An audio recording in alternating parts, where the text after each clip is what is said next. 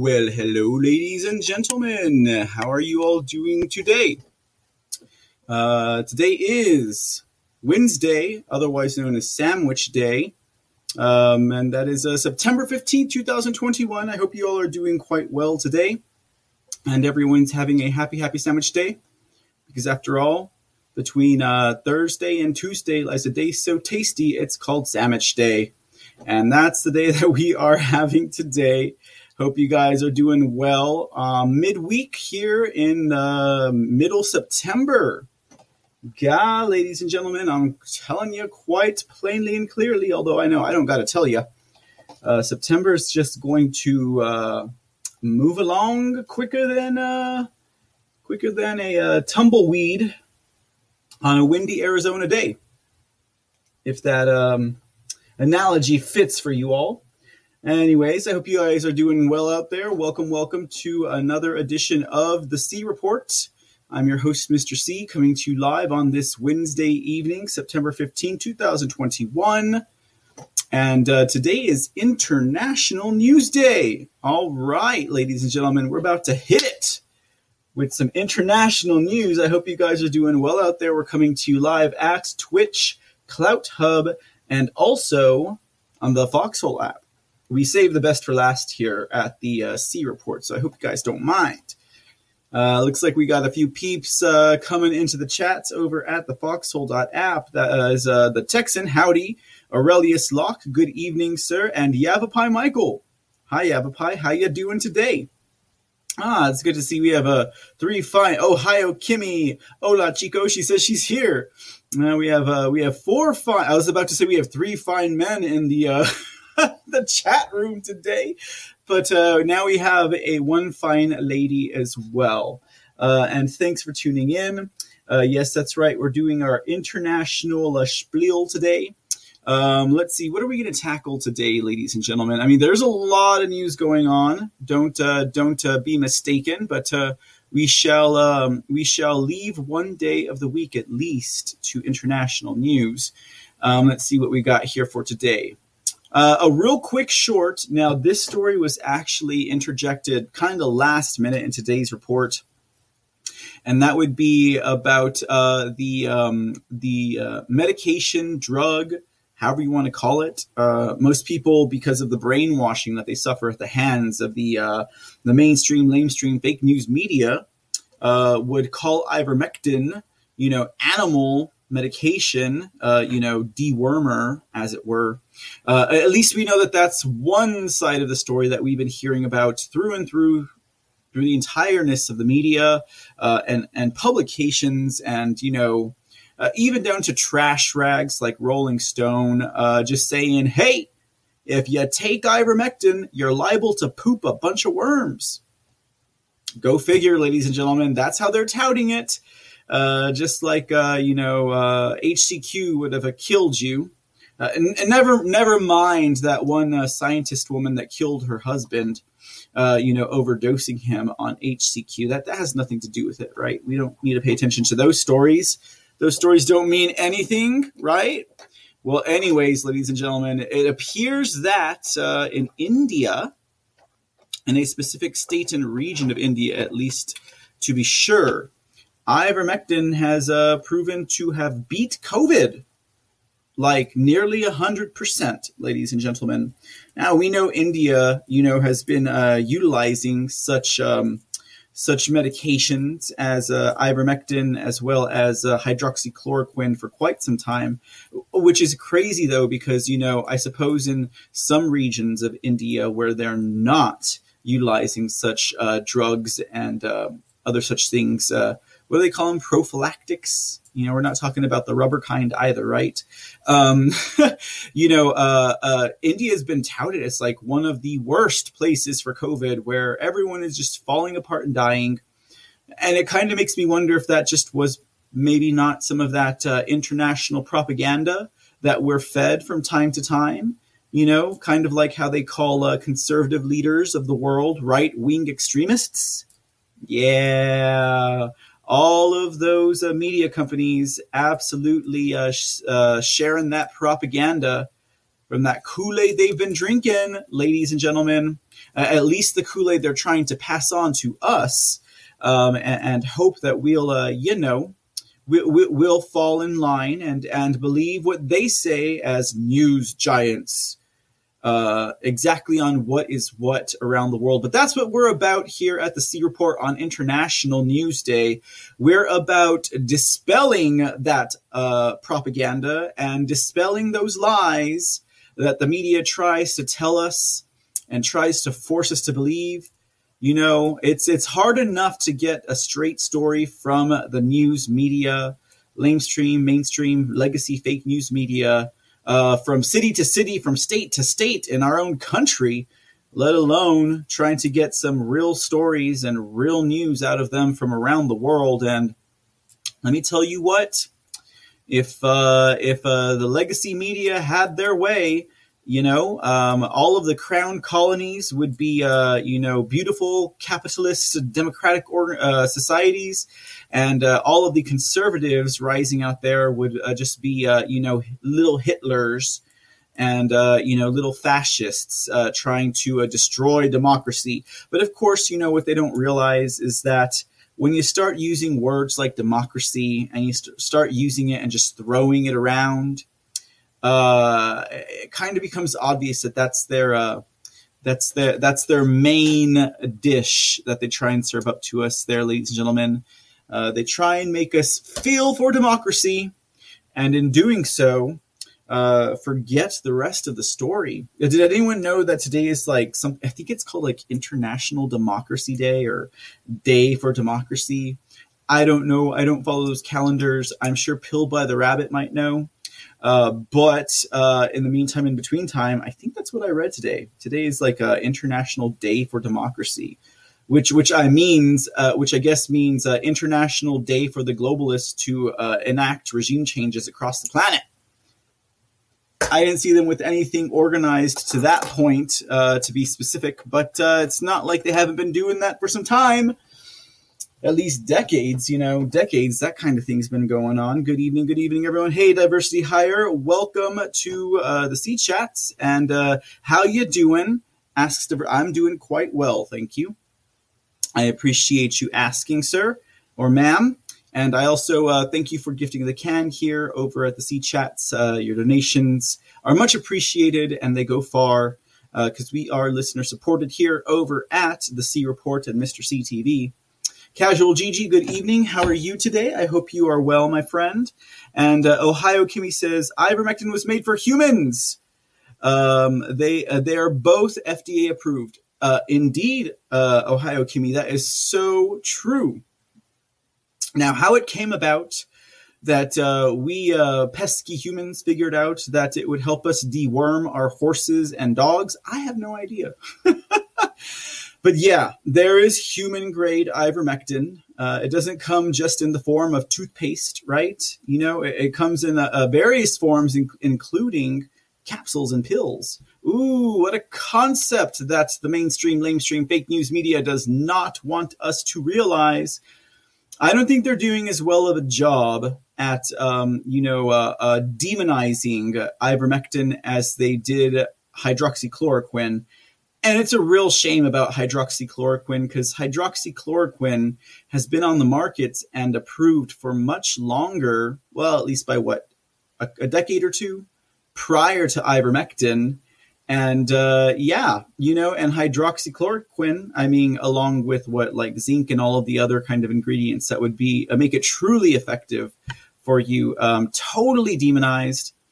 I mean, even the papers come out and they and they show you know like uh, what was it that what was it was it the lancet right that one lancet report that just totally crapped all over it and just scared the bejesus out of everybody you know uh, it comes out that that was all false and and yet still the people just don't seem to listen and or pay attention. What is it going to take we say? I don't know. Something tells me that we will have to be at the gates of hell itself. We will have to be on a life support system with a hand going to unplug that machine before enough people will finally wake up. But I mean, that's enough people to satisfy us, maybe. I mean, and by us, I mean like you know, you know, we patriots who've been awake for a long time.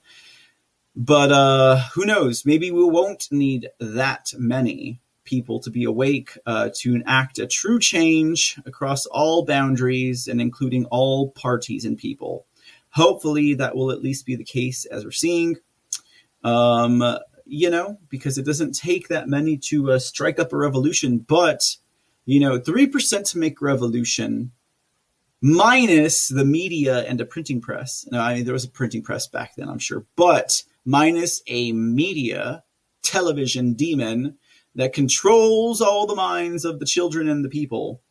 Uh, I don't know. Do you think that 3% then dwindles down to like 2%, 1.5%?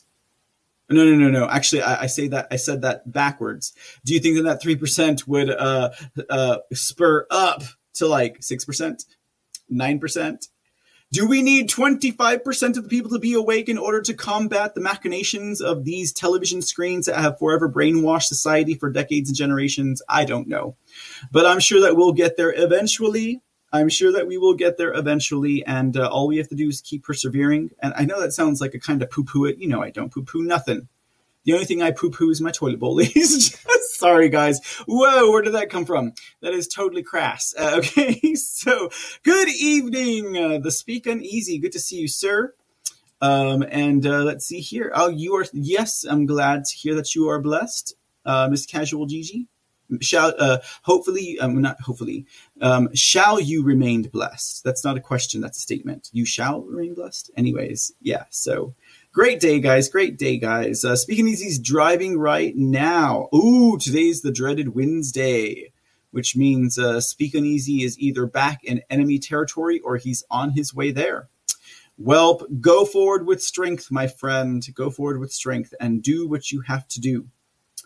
Um, okay, guys. So, uh, yeah. So, yeah, yeah. We're going to start with the ivermectin beating COVID in India. We're going to talk a little bit more about uh, President Bolsonaro. We're going to keep Bolsonaro in our sight, you know, because as the fourth largest democracy, you know, this is uh, International Democ- De- Democracy Day or whatever I said. Uh, I think it, it behooves us to pay attention to Brazil because right now uh, they basically have um, the uh, Brazilian version of President Trump in office in Brazil. Uh, so I think we should keep our eyes on Brazil. So we're going to talk a little bit about Brazil, going to share some stories with you all about what's going on over there. Very important, guys, because uh, we need uh, President Bolsonaro to um, uh, be successful in Brazil. Brazil. In Brazil. Sorry, in Brazil. We need uh we need uh we need him to be successful. Like uh, seriously, we need him to be successful. Uh, we need to uh, we need to uh, support him, and you know Americans already do. At least conservative Americans already do, who do not just listen to international headlines or whatever CNN Brazil tells them. Because let me tell you what, I was looking up. Uh, I was looking up Brazil. I was looking at Bolsonaro uh, over on the um, the um, um, the quickly going out of style YouTube. And I mean, everything was in Spanish, and I mean, I'm not sorry, not Spanish, Portuguese. And if it wasn't, it was CNN Brazil in Portuguese. You know, couldn't really get, uh, couldn't really understand what they were saying there. They don't offer any type of uh, translational services, but I did, uh, I did uh, gather a couple of stories uh, for you guys tonight on Brazil. Um, and uh, I, based on the videos I saw on, uh, you know, the uh, the old guard that is known as YouTube, um, it seems like there's a lot more going on over there than is being reported in the papers. But uh, we will continue to press forward with that story. Some pretty interesting stuff. And then uh, we're also going to take a little bit of a look. We're gonna, we're gonna go uh, we're gonna go a little south of the border to Mexico today. And uh, we are going to talk a little bit about uh, what's going on in Mexico. That is quite the contrary to what's going on here in the United States. And indeed, I'll say it again as I've said it before. Um, you know, it seems that Mexico and uh, President uh, Obrador, otherwise known as President AMLO, uh, was was quite congenial with the United States of America when President Trump was in power in in office. Uh, but what they're doing now in Mexico uh, just really goes to show you for one, you can't trust a Mexican. that sounds pretty harsh, doesn't it? Oh my goodness, if only you guys knew the stories. But, and, and keep in mind, I am not a full blooded Mexican. No, just kidding. I would never deny my heritage. At least uh, a quarter to half of my family comes from that country. But, uh, I mean, you can't trust a Spaniard either, apparently. Anyways, okay, so uh, the, the Mexicans, uh, Obrador, making some moves I don't quite agree with and and you know it just goes to show that uh, maybe Mexico is willing to play along with the United States of America as long as they had a president who either a did not ignore them and uh, just do whatever they want, or b um, um, uh, just totally sucked, right? Uh, because with this weak junta regime that we have in the United States of America right now, um, yeah, they're going to do whatever the hell that they want. And we've seen that already with what the Taliban and now China and all of these other people. Diversity hire, you know, being that some Mexican does run in my bloodline, I can say that about Mexico. And don't you ever hear them say, Lupe, I need to check your bag. Uh, just kidding. oh, and just like that, the C report is banished into, uh, what do you call it? the C report is censored and blackballed and canceled because uh, Mr. C said something about Mexicans. It's okay. Look at my eyes. Don't I always look like I'm half asleep? Anyways, okay. I'm not Asian. Oh, shnikes. What did Mr. C just say? What is going on on this sandwich day here on Wednesday, September 15th? Uh, what can I say, guys? Tomorrow is Mexican Independence Day. It is Mexican Independence Day. It's El Dia del Grito and uh, we'll talk a little bit about. I know, right? You know what? Diversity hire over here with a name like that. You probably are watching to see if I'm going to get canceled. He's like, oh no, he's not politically correct. We got to cancel this one. I'm the diversity hire. I'm not picking on you. It's fun. Have you ever seen uh have you ever seen um have you ever seen that South Park episode with uh, the the the PC principal and it's all about diversity and stuff like that? Anyways, that's kind of what I'm making fun of right now. Um, uh, diversity hire says, but are you Spanish though? Because I included a Spanish comment in there. That is, you cannot trust Spaniards. Can you, historically speaking? Anyways, um, uh, diversity hire uh, I have um, a high concentration of Spanish blood, a high concentration of Mexican blood, and a little bit of German and Anglican blood in my uh, family. Uh, I, I, don't, I wouldn't qualify myself as Native American, even though uh, my family's, uh, my family's, um, my family tree on my mother's side disappears after uh, prior to 1836, if you know what I mean. Right. Uh, so most definitely, um, either I would need to get into the uh, you know birth certificate realm of uh, Mexico to find out um, you know what the rest of my lineage is uh, on the Mexican side, or it's just totally native. But I don't claim native because I don't know that, and I'm not Elizabeth Warren, and I'm not about to do that. But chances are, I'm probably more Native American than Elizabeth Warren is. Go figure. I don't know. Maybe I should look it up so this way I could get some kind of like, I don't know. so I can get some reparations, right? Yeah. So I can play the victim. Anyways. Diversity Hire said he's calling Media Matters now. The next thing you know, tomorrow, uh, Media Matters is going to publish an article that talks about the racist, bigoted, xenophobic Mr. C that comes out on the Foxhole app, which is full of racist, uh, misogynistic, um, Hitlerian, Nazi, right wing extremists. Is that the case? diversity hire because you know I could never see myself in those papers. I mean, no one is ever going to be like this guy, Mr. C. You know, it's just not going to happen. And, and then when they find out that I'm a gay Latino Trump supporter, they're going to be like, oh snap. Uh, Anyways, oh, you too much fun, diversity. I like you. Um, let's see. Uh, Speaking Easy says, Mr. C, you're not a puto, so you're all good. Thank you, sir. I appreciate that. Uh, I only like being called. No, I'm not going to say that, guys. I'm sorry. I was going to say something that's reserved for Mr. C in the dark, and we'll leave it there. Okay. Ohio Kimmy says we are being surrounded by communist communism. Yes, we are. 100% honey. Canada, Cuba, Mexico, Cuba, West Coast China, East Coast China. It's like this this disease, like this pandemic called communism has suddenly taken a stronghold on the world, isn't it? quite honestly, it is, ladies and gentlemen. And that's kind of uh, Ohio Kimmy. You got to be reading my notes here because we're going to talk a little bit about that when we get to Mexico. Uh, because right now they're just like socialist, I guess. I mean, I don't even think the Mexican government knows what they are. they have no idea what they are. Uh, they, I mean, I would, I would say that they are, they are uh, controlled by oligarchs uh, unseen oligarchs of the cartel family, right? But uh, indeed, no. I mean, uh, what the heck is Mexico? No one knows what the hell kind of government they are. They're a dilapidated government.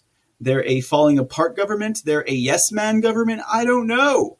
You know, um, I mean, uh, Obrador touts himself as a, a, liberal socialist type of president, and yet he stood side by side with Trump. I know it's just because uh, President Trump basically respected their government as it stood and uh, didn't uh, didn't overreach and try and like regime change or or send in our army or whatever have you, you know. But anyhow, yeah, that's basically that. Um, as far as that goes, you know, Yavapai Michael, I do not doubt that you are 100% native Yavapai and uh, I welcome you, sir. Uh, that's awesome, man. That is awesome. Um, um, if I were to be politically correct, Yavapai Michael, should I apologize to you for what our people have done to your people? I don't know how that works, guys, honestly. But I mean, that was supposed to be a joke. It didn't. it didn't really come off like one, though. It sounded like I was going into like a pretty serious soapbox there. Just V, did I say hello to you, sweetie? I saw you in there, sweetie. I know you're there.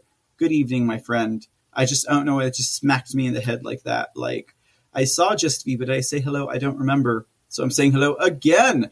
Um, let's see here. Uh, Aurelius Locke says he is Choctaw, Cherokee, and Irish. Very cool, sir. Get your reparations while you can. Uh, oh, he says, which basically just means I'm American. At this point, guys, that's how I am. I mean, you know, when I have these, uh, when I have these, um, these, uh, I don't know, uh, dull and uneducated uh, Mexicans in my area start going, well, uh, we were here first, blah, blah, blah, blah, blah. You know, I'm like, B, I'm like, uh, Texas was here before America, B. So, like, uh, you should figure out when you were born, B, you know? uh, to that, I say, you know, I'm like a fourth or fifth generation Texan. I don't know what it is. Uh, maybe you guys can tell me. Are, are we too prideful, we Texans? Because like sometimes like people are like, "Aren't you Texan?" and then they'll like start just like throwing all this crap, you know, and I'm like, "Are you jealous?" Is it because you don't have that much pride in your state? I mean, come on, guys. Texas was a country prior to joining America, even though Mexico had it for Texas, et cetera, et cetera, et cetera. I mean, can anyone say that Washington was a country first? Or California was its own damn country? No. Uh, are there natives of California, like Native Americans? Like, is there an Indian tribe associated with California or Washington? I'm sure there are. I mean, there's bound to be. I mean, there's no way in Earth that uh, a lot of the land here in these states prior to being discovered, you know, by the Spaniards, um, did not have indigenous people. You know what I mean? So like I don't know, uh, but yeah, but they weren't a country. They maybe have been. A, they maybe were a nation, right? Like the Choctaw Nation, the Cherokee Nation, the Yavapai Nation, uh, but they weren't a country. And that's not to say that they weren't civil, obviously. God, I'm just going to keep putting my foot in my mouth tonight just so you guys know. Anyways, Sherry Pittsburgh, good evening. How are you doing tonight? You'll get a knock on your door. Signed Diversity Hire, right? Anyways, oh, you're awesome, Diversity. Uh, let's see here. Left, oh, oh, uh, Diversity Hire. Oh, oh, oh, oh, wait, wait, wait, wait, wait, wait, wait. What am I missing out here? Oh, okay, okay, okay, okay, okay. So Yavapai Michael asked Diversity Hire, what is Media Matters? Diversity Hire responded, a left wing video journalist. Now, I did not read Yavapai's question, so right away I was thinking that he was saying that he was a left wing video journalist. I was like, oh dang, like at least he's being honest. I was like, that's cool. Let's go, bro. Uh, no, just kidding. But that's awesome. Um, let's see here. Uh, Diversity Hire says, Everyone said I looked Mexican all my life. Finally took a DNA test, found out that I was everything but Mexican. Sometimes that happens, my friend. I mean, when when we get away from the uh, when we get away from the uh, Caucasian type of uh, of skin tone or pigmentation, and and even that can be confusing when the boys get nice and tanned. I mean, when they get a nice and uh, nice suntan, you know, can be a little bit confusing, right? Um, when we get away from uh, that pigmentation versus like uh, uh, people who are from African descent type of pigmentation, absolutely everything in between. What are you, Indian, Asian, Mexican? You know how many Mexicans I've, mis- you know, how many Asians I've mistaken for Mexican? Do you know how many Spaniards I've mistaken for Caucasian? Uh, do you know? I mean, uh, seriously, or or Indian as an Indian dot, not Indian how, right? Okay, even that is mixed in. Philippines, uh, all the stuff. You know, if you're not black or white, you're pretty much all the same. Is that racist? no, that's not racist because uh, race has nothing to do with skin color. We're a human race, don't you know that? It's uh, it's ethnicist. but I guess ethnicist was too hard for them to say at the protests, huh? So they couldn't just say you're an ethnicist, right? No, they couldn't say that. Or a pigmenticist. you're a pigmenticist is what you are. Um, yeah, but they couldn't. It was too hard to say at the rallies. Racist just rolls off the tongue, right? Got your card made yeah, that's what we're talking about, baby. Anyway, oh my goodness, Aurelius Locke says we're schnobs. we are not Katie Schnobs, Aurelius Locke. You, you know, I'll tell you what. I I have a lot of pride for being a Texan.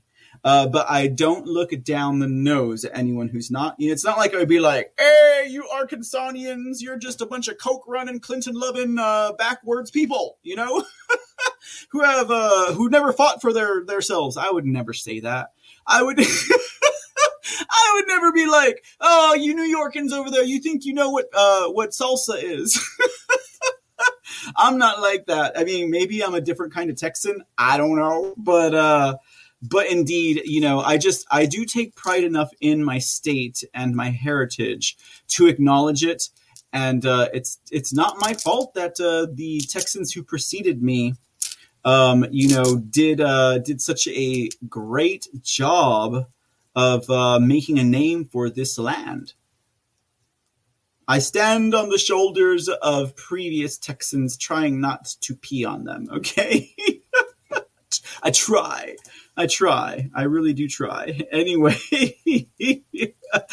oh my goodness. That's awesome. You guys are awesome. Thank you for uh entertaining my kind of like uh spazzy little ideas. This is what International Day is all about at the C Report. We're going to talk about all kinds of uh all kinds of stories and races and and ethnicities and cultures and stuff like that. Even though we're only going to focus on about 3 to 4 today and we should probably get on the roll. We're about a half a half hour in, uh, so to speak, into today's report. Uh, all right, let me just finish up a chat here, and we'll jump right into it. Uh, for those of you uh, joining us at Clout Hub and or at the Twitch, uh, go to the Foxhole app if you want to be part of this conversation. I still love you guys. Uh, but uh, yeah, this is where we focus our attention. Ohio Kimmy Chica says she's a wheat cracker. a wheat cracker. Well, yeah, it's still tasty. It's it's healthier. That's for sure. That's for sure. oh my goodness. Uh, let's see here. Uh, several tribes in California. Ca- California is its own communist country, says the Speak Uneasy. Uh, that is a fact. And you know what, guys? I mean, you guys already know it. I don't got to say it. Uh, frickin' the recall elections over there, stinky poo, smell sucio, if you know what I mean. Um, that's not good, guys. That is not good. Now, hopefully, guys, in the uh, tradition that we have seen since January 20th, some light will be shed upon the uh, activities in California because that's where we're at right now, guys. We're at a uh, we're at a, uh, point of uh, observance and exposure, right? We are at an exposure point for everything in the world and how it works and who does it, right? So hopefully, hopefully, because if you guys, uh, if any of you guys uh, had a chance to listen to Larry Elder's concession slash not concession speech, I mean, he did say, he did say, uh, we did not win. I don't know if that's saying I concede, but he also did say that they're not done yet. Um, and if that meant that they were going to press forward with uh, pressuring, uh, you know, the uh, California assemblymen and the governor into doing what they want, I mean, we all say that, but uh, I don't think so. I think there's a little bit more behind that. Maybe we'll see it uh, as it goes along. Who knows what's going to happen? But I definitely hope because remember, guys, what was it like over a month ago? We shared with you guys a story about legitimate election fraud in it was in Santa Barbara, California, at Santa Barbara University, right? We shared that story with you guys where we left off, no jurisdiction was taking responsibility for anything, and they were just tossing the investigator around, and no one cared to even seek out any type of accountability. And that was University uh, California. I mean, uh, Santa Barbara, California. Okay, so there's evidence right there. Yes, that's a hard line story of election fraud in California proper. Hardline. Like that was like, you cannot defy this. They had the evidence, they had everything. They turned it in and nothing was done. Okay. So maybe now, and, I guess, is Harri Hursti going to get involved now? I really wonder. But, uh, but maybe now, ladies and gentlemen, we'll see if, uh, through this, uh, this, um, uh, pilfered recall election, this, uh, botched recall election if some light will be shown on the inner workings of what is going on in California. I hope and I pray because this is not what I wanted for my birthday. Anyways, okay, no, we'll see. We'll see. We will see, and we'll we'll probably talk a little bit more about that tomorrow. But I know you guys all know uh, what the results are of that recall election. I cannot even imagine how half of you guys are feeling tonight especially if you are on the West Coast.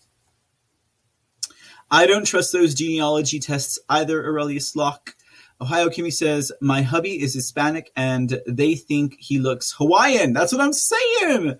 You know, Pacific Islander, Asian, a Filipino, Mexican, uh, Indian, uh, Patagonian. I mean, we all look the same.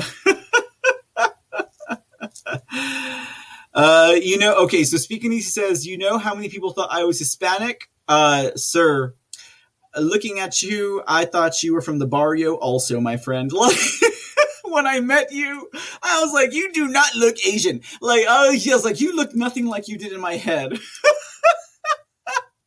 That's not a bad thing. That's not a bad thing. And it's definitely not an insult, but, uh, expectations and reality are always two different things. And uh, like I said, uh, ever since uh, 2016, our expectations have been defied. So why have them, right? Two River says, You're welcome at Mr. C. Howdy. Huge Uttar Pradesh, India announces, uh, Two Rivers, can you wait until we get into that story, sir? A little respect, please. No, just kidding. Just kidding, Two Rivers. Yes, we're going to be talking about Uttar Pradesh today. Did you read my headline? Yes. Yes, and the big whoop is that, uh, uh, yeah, um, uh, ivermectin beats COVID in India. Just did you see the headline right there? Ivermectin beats COVID, India. I'm sorry I did not put Uttar Pradesh.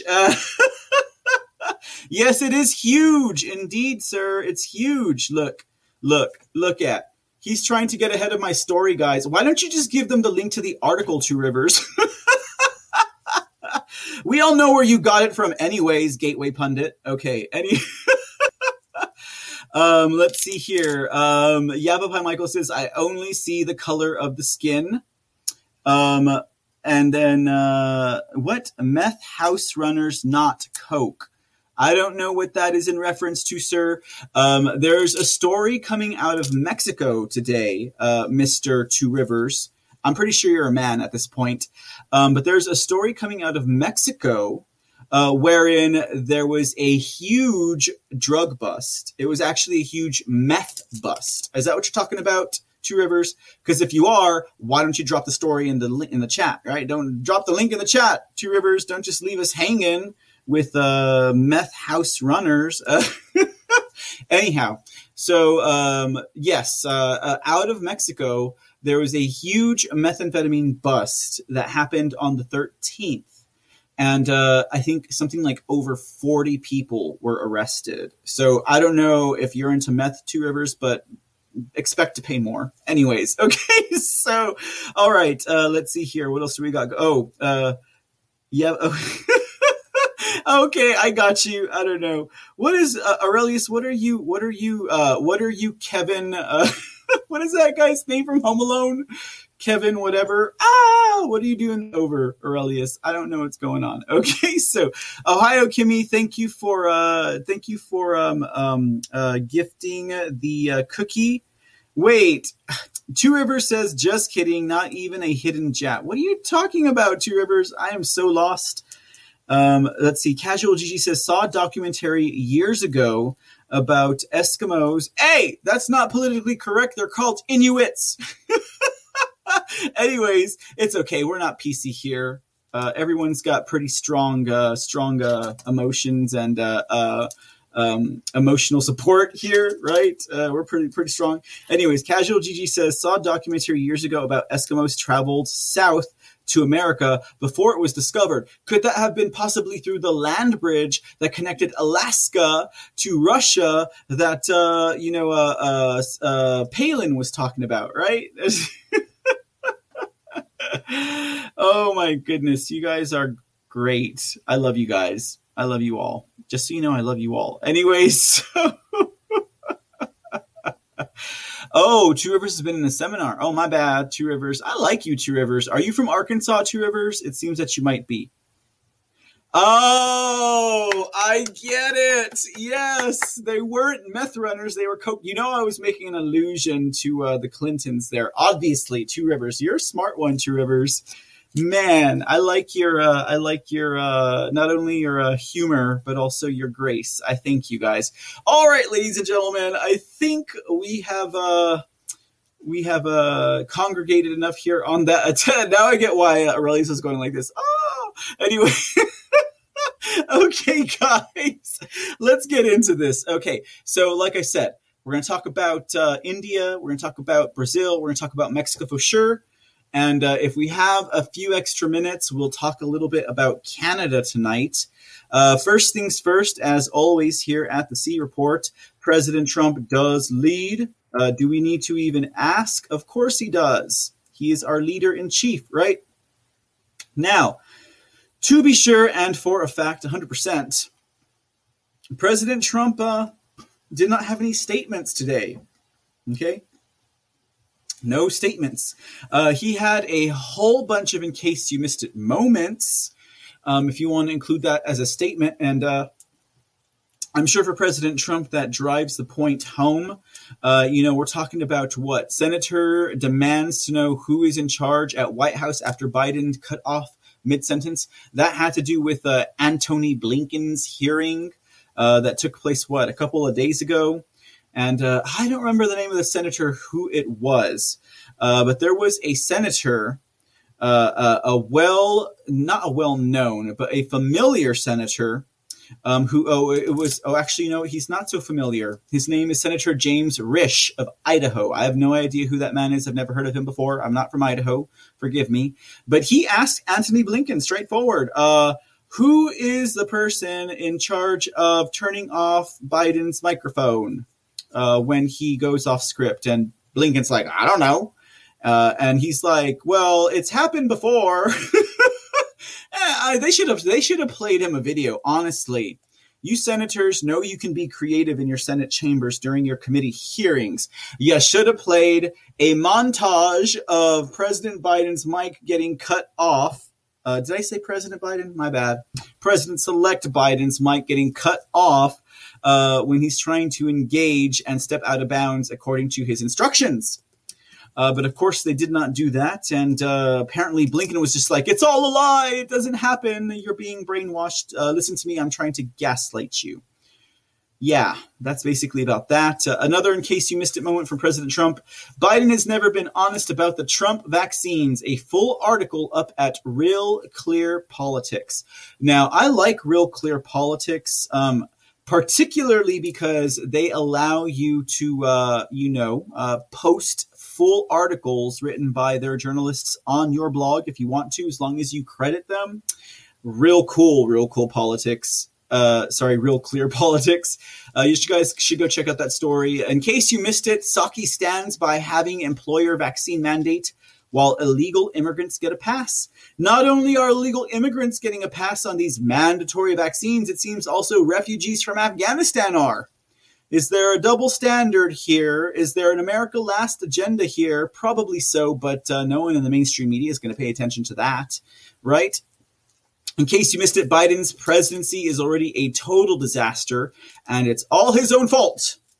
I think that uh, the sleeping Americans, two thirds of them, even though some of them are starting to wake up now, I think that they did miss that, President Trump. I think they did miss that, to be sure. Absolutely. Uh, yeah, so a few, in case you missed it, moments coming out of uh, President Trump's statement reel today. Uh, very good and very interesting indeed. But, uh, oh God. Sorry. So this is the next this is the next one after. I meant to actually preface this picture before I showed it to you guys. My bad. Cuz now you're probably wondering why do we have Sean Spicer standing here in a uh and an electric fluorescent green. Um, uh, I don't know what, what, would you call that? Uh, poet's tunic slash mariachi slash cha cha girl getup, right? I would have to say, ladies and gentlemen, uh, that is because we do have an interview with President Trump as appearing on um, Newsmax's Sean Spicer and Company that came out last night. Uh, so we're going to watch that real quick before we get into our international news. And I was just going to say, I cannot not see Sean Spicer in this ensemble when I think about him. Um, yeah, uh, let that let that uh, let that seep and set into your mind, ladies and gentlemen. There you go. It's uh, Sean Spicer, guys. Just just think about him wearing that outfit as he's interviewing President Trump. it's his fault. He he's the one that got on uh he's the one that went on a Dancing with the Stars, okay? So yeah, former press secretary Sean Spicer. All right, guys, I'll leave it there. You've seen enough, right? This is the next. Uh, this is the next General Victoria Mark Milley, right? Like Sean Spicer in a cha-cha outfit. Oh, you know Sean Spicer's glad that he got them cha-cha heels let's go ahead and check it out, guys. It's not a long interview, and uh, we'll be right back with uh, the rest of the international news for today, ladies and gentlemen. Brazil is coming. Calm yourself down, Two Rivers. And uh, I'll tell you what, Two Rivers, you're you're lucky that I like potatoes. Okay, so throw as many of them as you want. All right, guys. Here's uh, President Trump on Spicer and Company. States, Donald J. Trump. Mr. President, thank you so much for joining us here tonight. Well, thank you both very much. Thank you.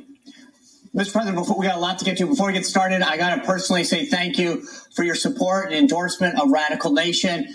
Right at the top of that book, you're in the back. Again, can't thank you enough for your continued support. in that cha cha shirt. Of everything I've done since I left your service in the White House. That's great, John. Congratulations, too. Thank you very much. All right, sir. In Bob Woodward's new book, he claims that General Milley twice tried to reassure Chinese officials that he would prevent a military strike because he was some, for some reason, concerned about you. One, was there ever any consideration of using the military? And two, what do you think about General Milley's actions? So, first of all, if it is actually true, which is hard to believe, uh, that he would have called uh, China and done these things and uh, was willing to advise them of an attack or in advance of an attack, that's treason. And I would think I've had so many calls today saying that's treason. Number one. Number two, it's totally ridiculous. I never thought of it. You were there. You were you were knew what was happening in the White House. You have plenty of friends. You never heard the word China mentioned in a thing like this. You heard a lot of anger about China on trade, and we made a great trade deal. You heard a lot of anger in China with the China virus. But uh, for them, for him to say, for him to say that I would even think about attacking China. I think he's trying to just get out of his incompetent withdrawal out of Afghanistan. The worst, the dumbest thing that anybody's seen. Probably the most embarrassing thing that's ever happened to our country, where they they killed our soldiers. They we left with embarrassment on our face. We left Americans behind and we left $85 billion worth of the best equipment in the world that I bought because I was the one that rebuilt our military and then Biden gave it away. For him to say that I was going to attack China is the most ridiculous thing I've ever heard, and everybody knows it. And I have to tell you, I don't know if they have him on tape saying this, but I found Woodward and I found uh, his uh, cohorts to be extremely dishonorable people. That's why I didn't do an interview with him. I think he's highly overrated. This guy's one of the most overrated guys. He's a sleaze. But I did not ever think of attacking China. One other thing, I just read a report about a week ago where they said Donald Trump was the only president in decades that didn't start a war. Exactly. Mr. President, in response to you saying that this is treason, uh, General Milley's actions, would you have fired him if you were still president? Well, if I would have thought he's been there a long time, he's been in the military a long time, but I got to know a lot of generals. We have some great generals. You know, I took out ISIS, as you know, uh, al Baghdadi. I mean, we, we did a, a thing that, uh, nobody's ever been able to do the leadership. And you know all the leaders that we're talking about because you wrote about them we took them out. We took out the isis 100% of the isis caliphate which is much tougher to do than than uh, afghanistan I wanted out of Afghanistan. We had a good agreement. They had to meet a lot of conditions. They wouldn't meet them, and we bombed the hell out of them and then call and say, all right, we'll meet them. And in 18 months, not one American soldier was killed. I had a talk with Abdul, who is now the leader.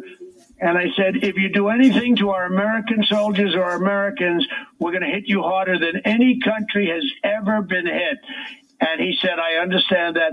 We didn't have, from that call, we didn't have one soldier killed. And when we got out, if we would have gotten out, and I would have done it much differently, except that the election was rigged. Okay, it was absolutely rigged. And take a look at what's going on right now in California with the mail-in ballots and all the crap that they're doing. But if I, when we would have gotten out, the military would have gone last. So the military would have gone after all of the Americans were out, after some others were out. And then I would have taken all of the equipment, 100%, all 85 billion. And I had an expression that I used to use in the Oval Office. I want every bolt. I want every nail. I want every screw. I want every tank and every plane. I want all of it out. Think of it. They didn't even fly the planes out. They could have brought a couple of hundred pilots over. They could have flown the helicopters out. They could have flown the planes. Instead, we're giving them brand new Apache helicopters, one of the most incredible machines in the world. We're giving them aircraft. We're giving them brand new planes, uh, hundreds of thousands of of the top grade machine guns and rifles and goggles, night goggles. These people that did this and that's Milley and Biden. They're incompetent people. And you know what? I spoke to numerous of the parents of those 13 soldiers that were killed. And I want to tell you, they know it better than anybody. Their, their children, those beautiful children, should be alive today because they were killed by incompetence. Yep. Well, talking about what else the Taliban has, in a Senate hearing today, Antony Blinken did confirm that the U.S. government gave the Taliban a list of Afghan nationals and U.S. officials and U.S. citizens' names, Mr. President. What should happen to the people who approved giving the Taliban this list? Well, it just shows you how incompetent. Here they are. We're talking about they've been our we've been killing them for 20 years, and they've been killing us, by the way, and our people, our soldiers and people. But we've been killing them for 20 years, and they hand them a list of the Americans in Afghanistan and also other people that were close that they probably didn't even know about. We gave them a list, we gave them the address, we gave them everything. Those people are in serious danger now. It is the dumbest thing. These people are the dumbest people. And Milley made it up. He made this story about me attacking China. Think of it. I'm going to attack China. Uh, what's the reason exactly, other than that they screw us on trade? You don't attack them for that. So what happens, and and obviously COVID, uh, COVID, what they did to us on COVID is outrageous. But that I was going to attack China in a very vicious way, but he was going to inform them uh, when that will take place so they can be prepared. That is a treasonous statement, and I cannot tell you how many people called up about it. That is a disgrace. Mr. President, I want to shift gears. As you know, President Biden has sought to kick off 11 of your appointees to service academies, including my appointment that you gave me to the U.S. Naval Academy. If you ran for president again and won, excluding the statutory boards like the military service academies, would you kick off every Biden presidential appointee on day one on all of those other presidential commissions? Well, I might because you know what he did is unprecedented, as you know. That Yes. uh, I mean, we have some incredible General Keane. We have we have great people on those boards, and for them to throw them off never happened before. And look, they're vicious people. That's all they're good at. They use prosecutors all over the place. They use local prosecutors, federal prosecutors, and yet Hunter Biden is fine. Okay, they do what they're doing is horrible. They're throwing all of these people off. These are great people, including you, Sean. These are great people. And it's not a long term. It's a three, generally speaking, it's three year terms. And I think it's very disrespectful for our country. It's very disrespectful. So yeah, I guess I'd have to consider it. You know, he was going to be the great unifier, but he's not a unifier. He's the opposite. He's worse than Obama. Of course, Obama is probably running the government now anyway, according to many. Uh. President, I do want to ask you about this because it came out today that President Obama, Clinton, and Bush, they're all teaming up to raise money for Afghan refugees that are coming to the U.S. Is that something that they ask you to be a part of as well? And if not, would you support it? I support America. And I just heard that they are giving billions and billions of dollars, $10 billion to Afghanistan on top of the 85, think of it, on top of the $85 billion worth of the best military equipment ever produced anywhere in the world. They're giving $10 billion now in aid to Afghanistan. They're giving, I think I heard $64 million a day. What about our country? What about our country? Where do we get this kind of money? We, we're going to owe $32 trillion in a very short period of time. And that's a very important number, according to the economists, because when you hit that number, but we're going to be, we owe trillions and trillions of dollars. We're giving money like it's gravy. Now, Afghanistan, surrounded by China and Russia and all these, it's their problem. Why aren't they doing something? They want to give them 10 billion. And I'll tell you why. Because they blew it so badly. We were, we were going to get out with strength, with victory. We were going to get out with great. We were going to be so proud of that whole thing. We were we wouldn't have 13 dead soldiers and many other soldiers badly injured, which by the way nobody mentions, and 250 people dead from just that one attack. You wouldn't have had anybody dead. And it's such a sad thing when you look at what's gone on over there. So they're going to give them 10 billion because it's a bribe. They want to bribe them into behaving because they've been totally disgraced by their their withdrawal. A withdrawal like no other. Probably not only in this country, almost like in the world, because nobody's ever paid $85 billion worth of equipment when they left. There's never been a withdrawal like that. And people get killed.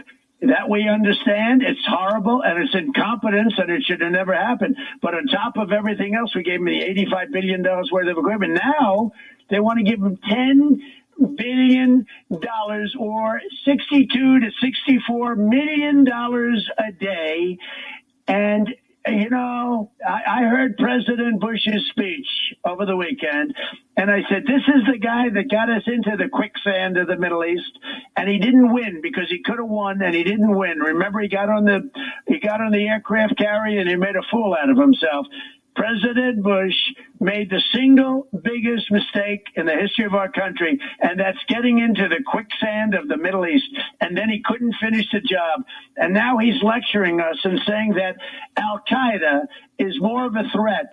I mean, think of it that Al Qaeda, which is a big threat, that Al Qaeda you, you look at, and I don't know if you've seen and you've looked at statistics that our people on the right, that are people in many cases that love our country, that they're worse terrorists than Al Qaeda and then all of the others that we can name 15 different groups that the people on the right who love our country they love it. Now he doesn't mention it's very interesting he doesn't mention antifa he doesn't mention BLM, who killed people over the summer. You know, they killed a lot of people. They burned down cities, everything else. Nothing happens to them, but they go after the right, and it's a disgrace. President Bush should apologize to the people of our country. Mr. President, I know you made a, bunch of endorsements today, political endorsements. Obviously, that is a big deal in Republican primaries when you make that endorsement. There are two big Senate races, Ohio and Missouri, where you haven't made an endorsement. In both cases, there are several what I would call pro Trump Republicans running. Do you They're intend to endorse in either Ohio or Missouri? Yeah, they're all Trump uh, people. I mean, everybody running in Ohio is very, very pro Trump. We just won a fantastic race, as you know, for Congress, and uh, you know, of somebody who wasn't that well known and won by 30 points, and that was two weeks ago. And now uh, I'm going to probably make a decision, but uh, they're all pro Trump, very pro Trump. And uh, in Missouri, a great place, they're all pro Trump. That's the good news. Everybody's pro Trump. That's a. We've come a long way, Sean, haven't we? I know. And you know what? If you look at the, and I'm very proud of it. If you look at the endorsements, I'm 148 and two. Think of it. 148 victories and two losses. And the two losses were the most, most pro Trump. I mean, they literally lost to people that were, I think they were more pro Trump than the people that they, that they lost to.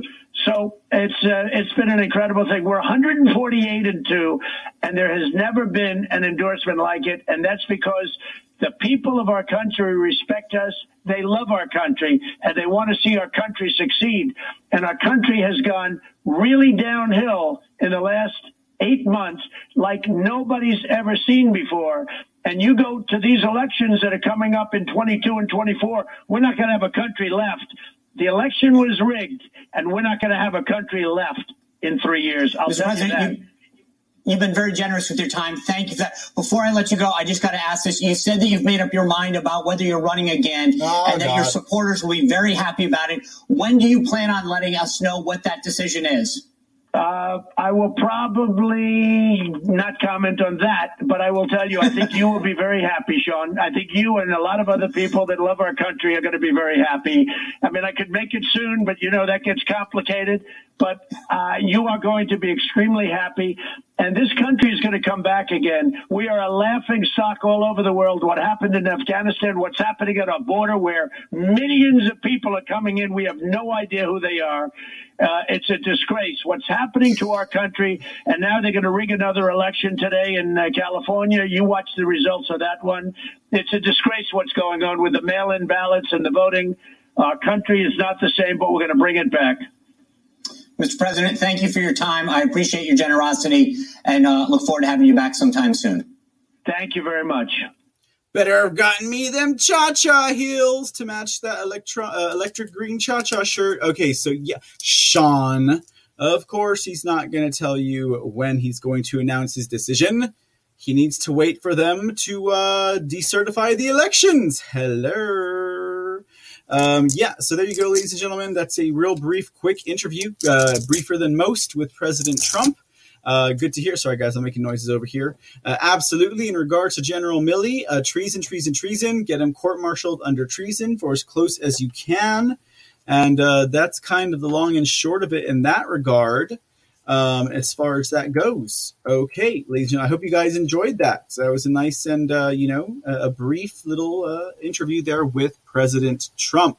Now let's jump into today's stories for International News Day here at the C Report. All right, we're going to start with India and then we're going to swiftly move back over to the Western Hemisphere. Um, but uh, this story I thought was pretty important, uh, especially when we're talking about all of the demonization that ivermectin is currently going under um, across the board in all media outlets, uh, whether they be print, online, or in uh, television networks, etc. Um, so, okay, so ivermectin, ladies and gentlemen, of course, has been totally demonized and misrepresented in the media. Um, and uh, it, it's it's being uh, it's is having a spell cast upon it in order to uh, discourage individuals from seeking it out or even believing that it could possibly be effective in combating COVID, whether as a prophylactic or whether as um, a regimen, uh, in, in part uh, to take to uh, uh, heal the body from the process of, uh, of COVID 19. Uh, terrible indeed, ladies and gentlemen, um, that they are lying to these people. And when we get right down to it, ladies and gentlemen, like these people need to be held criminally accountable for the lives lost when they are deterring people from life saving medicines. Uh, we say life saving here a little bit tongue in cheek, since after all, oh, COVID 19 is not even as uh, deadly as the flu. You know what I mean? So, yeah, so that's kind of what, uh, kind of why I say it like that. But, uh, okay, so uh, this is actually going to take us uh, to the country of India, to the uh, state of Uttar Pradesh, there in India.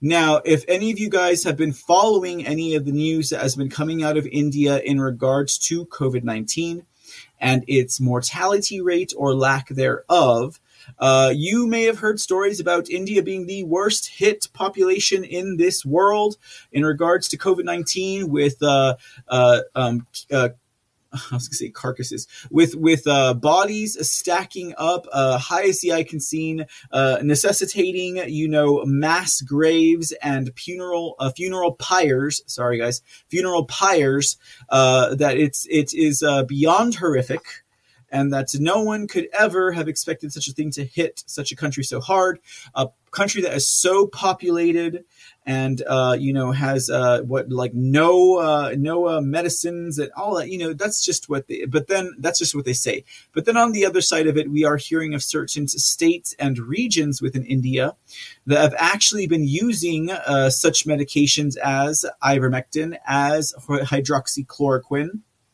and now we have a report coming out of Uttar Pradesh, India, that has announced that they are COVID free in their state because of the effectiveness of ivermectin, otherwise known as horse dewormer. That's right. If you read the Rolling Stone magazine and you depend on Rolling Stone for your news, you might expect to be pooping worms out your tuchus if you took ivermectin. But that is not the case, ladies and gentlemen. Ivermectin has been used uh, for a much longer period of time than uh, the mainstream fake news legacy media would have you believe, and all of their uh, progenitors of lies and deceit. Now, in regards to Uttar Pradesh, India, um, we're talking about a, level of COVID cases that are plummeting thanks to their promotion of ivermectin and hydroxychloroquine to its massive population. Now, there are 33 districts inside of Uttar Pradesh in India, and all 33 of those districts have become COVID 19 free. Okay. Now, the recovery rate in Uttar Pradesh has increased up to 98.7% proving the effectiveness of ivermectin as part of their COVID control model.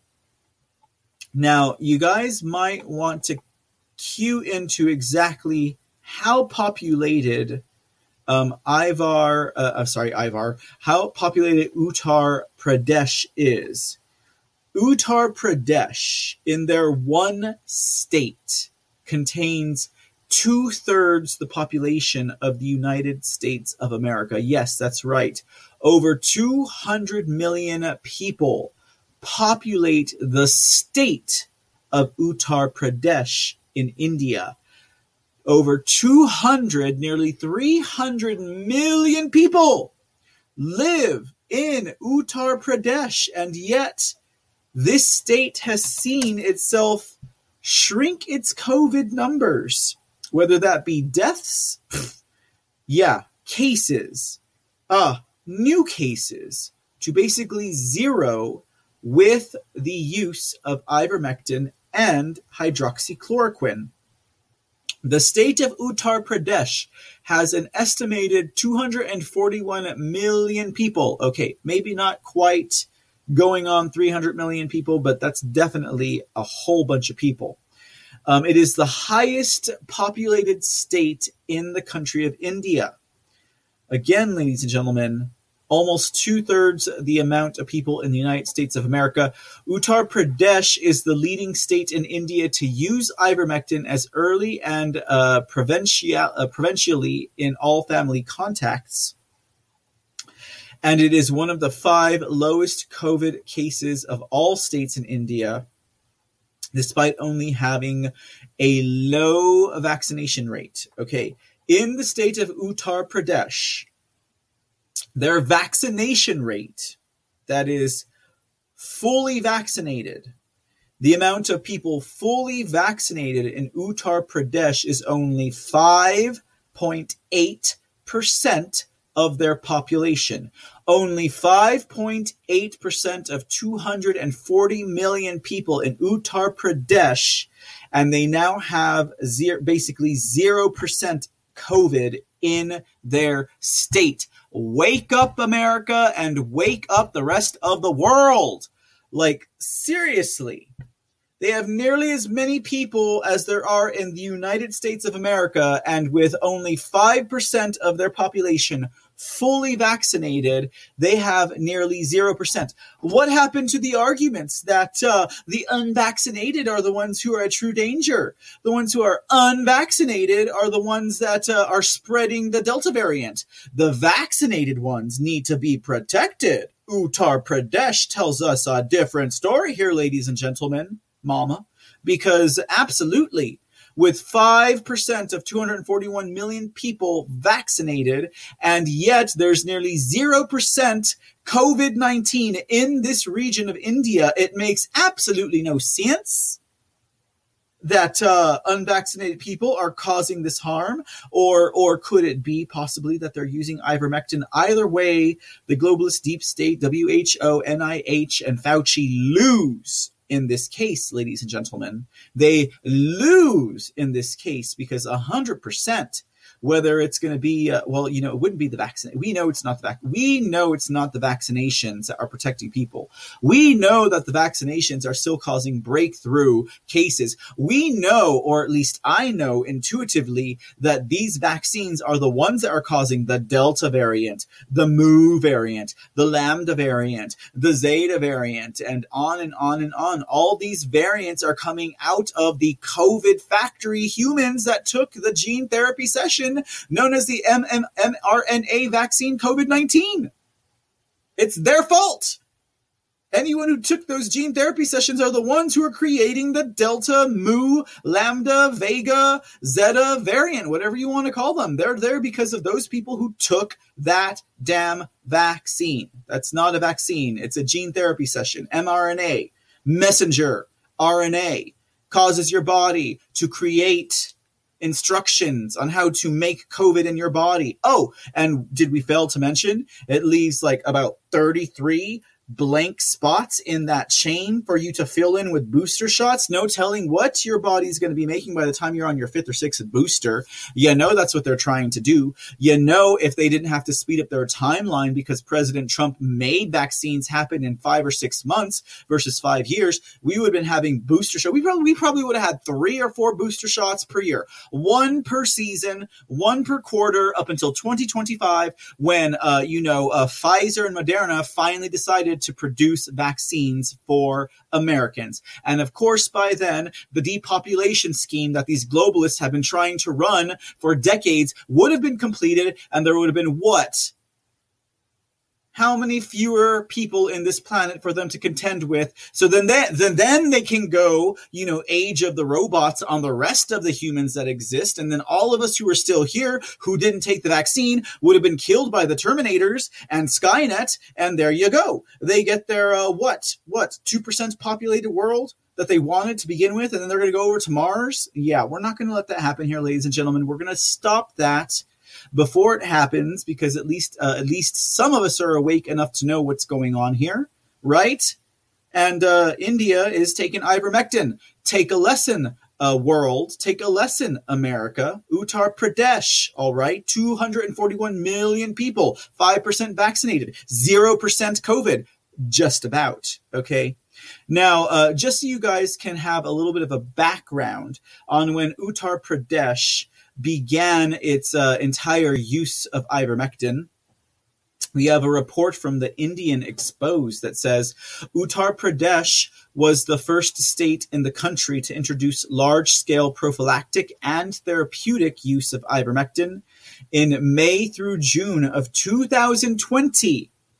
A team of AGRA, led by Dr. Anshul Pareek, administered ivermectin to all RRT team members in the district of an experimental ba- on an experimental basis. It observed that none of them developed COVID-19 despite being in daily contact with patients who had tested positive for the virus. Um, and uh, let's see here. Um, the uh, surveillance officer for the state of Uttar Pradesh an individual by the name of Vikasendu Agarwal um, also said that the findings from AGRA showed the state government sanctioned the use of ivermectin as a prophylactic for all contacts of COVID 19 patients and later cleared the administration of therapeutic doses for the treatment of such patient, patients. Uh, they claimed at the time that they claimed that the timely introduction of ivermectin since the first wave of COVID 19 helped the state to maintain a relatively low positivity rate despite its high population density. Uttar Pradesh is nowhere near the size of America, ladies and gentlemen. It's small. It's a small little state and it's almost as populated as our country. And yet, with everyone standing shoulder to shoulder and uh, you know nose to chin, they still managed to have a zero percent COVID nineteen positivity rate. Okay. Um, they said, despite being the state with the largest population base and a high population density, we have maintained a relatively low positivity rate ca- and cases per million of population. Uh, they went on to say that apart from aggressive contact tracing and surveillance, the lower positivity and fatality rates may be attributed to the large scale use of ivermectin in the state, adding that the drug has recently been introduced in the national protocol for COVID 19 treatment and management. Once the second wave subsides, they would conduct their own study as there has been an emergent, uh, an emerging body of evidence to substantiate their timely use of ivermectin from the first wave itself. Now, both Uttar Pradesh and Delhi have seen an incredible drop in COVID 19 cases because they use ivermectin and they used it early and they use it preventatively. Now, there is another state by the name of Kerala. Okay. Now, the state of Kerala is a tiny state in India located in the southern portion of the country. And uh, that state, Kerala, is over dependent on vaccines. Now, there's a stark contrast between Kerala and Uttar Pradesh and Delhi in regards to the amount of COVID cases. Now, like I said, Kerala is over dependent on vaccines and they are far less dependent on ivermectin. And they have, in fact, been in, uh, they have been reporting a very significant increase in COVID 19 cases. Less populated, highly vaccinated population has more cases of COVID 19 than a highly populated, less vaccinated state, all because of the difference in the usage of ivermectin. Very, very interesting, guys. Now, Kerala, the state of Kerala, reported in regards to their COVID 19 cases that while Kerala included ivermectin in their state's guidelines in April, they restricted the use of ivermectin to only Class B COVID cases, which are severe cases or those associated with disease meaning that uh, they're waiting to give you life saving medicine until you're basically at death's door. And that would make uh, that would make the use of ivermectin much less than if mild cases were allowed in the state of Kerala. Uh, this also meant that uh, ivermectin was reserved as a late treatment if used at all. Kerala, Kerala. Looks like you learned a little bit too late. Finally, ladies and gentlemen, to make matters worse for the citizens of Kerala, the state of Kerala abandoned the use of ivermectin altogether on August 5th, 2021, well before the Delta variant or the second wave struck. So let this be a lesson, ladies and gentlemen, to everyone watching and everyone observing. Forward this story go uh, go duck duck go search the story of uh, um, um, um, uh, this state in India, otherwise known as, of course, Uttar Pradesh and ivermectin. Find the story, put it on your social medias, tell your friends, clip out this portion of the C report, let them know that indeed ivermectin is highly effective when used preventatively as a therapeutic or even in uh, later cases. Uh, we should not allow the media to continue to lie to us about the use and effectiveness of ivermectin and hydroxychloroquine. Indeed, we know it.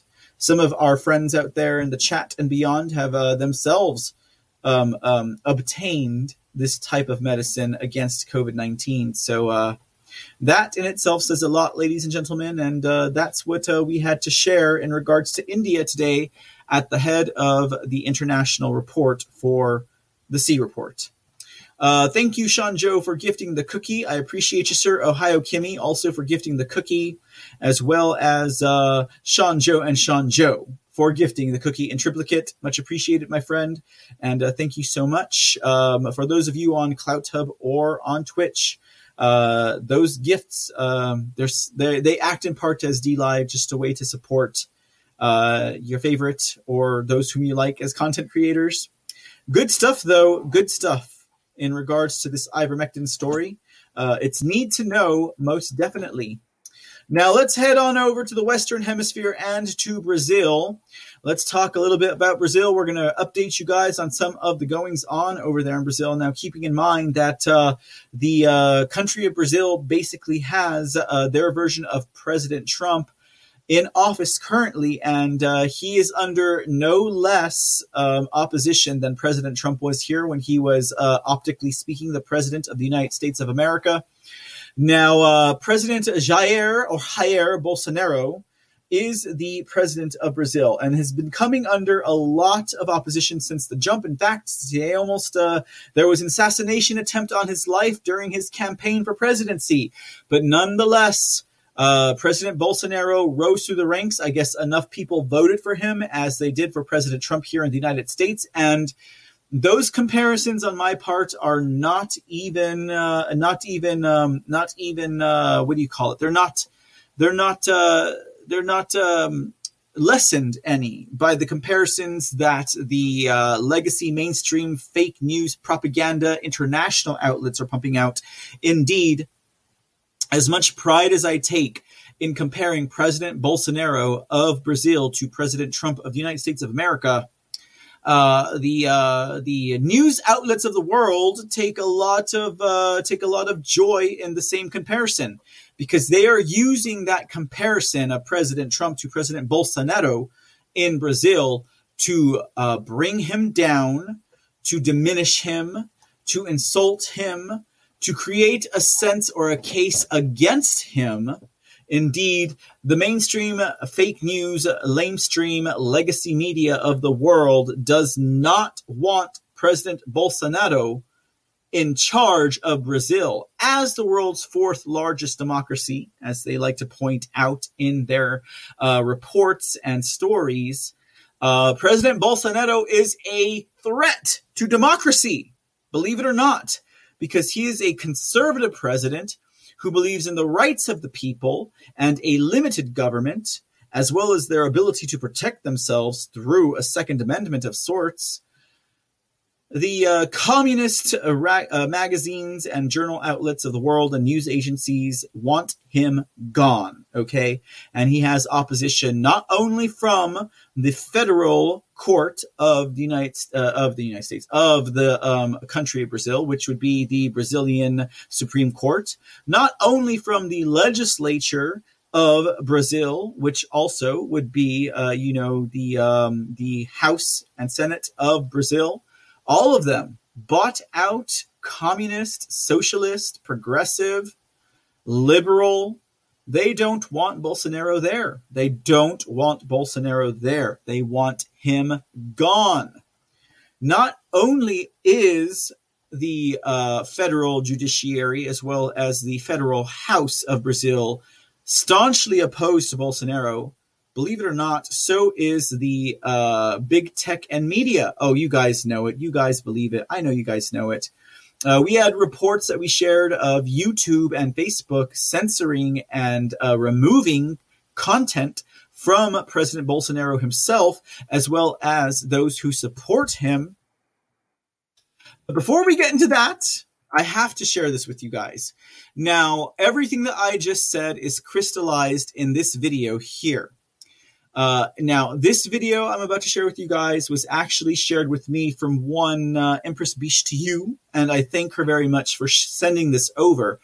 This, ladies and gentlemen, is from a Brazilian resident, and this video gives you a 100% in their own words an example of what I just described about what Brazil is facing. In fact, this says it better than I just said. Okay. So um, I implore you all uh, to uh, uh, give heed and listen to what this man has to say um, about what Brazilians are facing.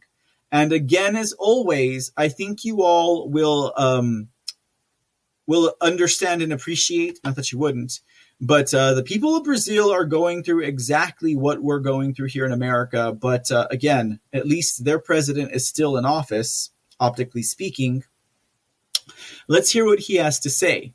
Um, I was really, uh, I was really blown away when I I uh, listened to this, and uh, I was like, you know, dang, these people are going through exactly what we're going through, um, but they still have a chance to beat the fraud of elections that took place, in part, and similarly speaking, to what we went through here in America.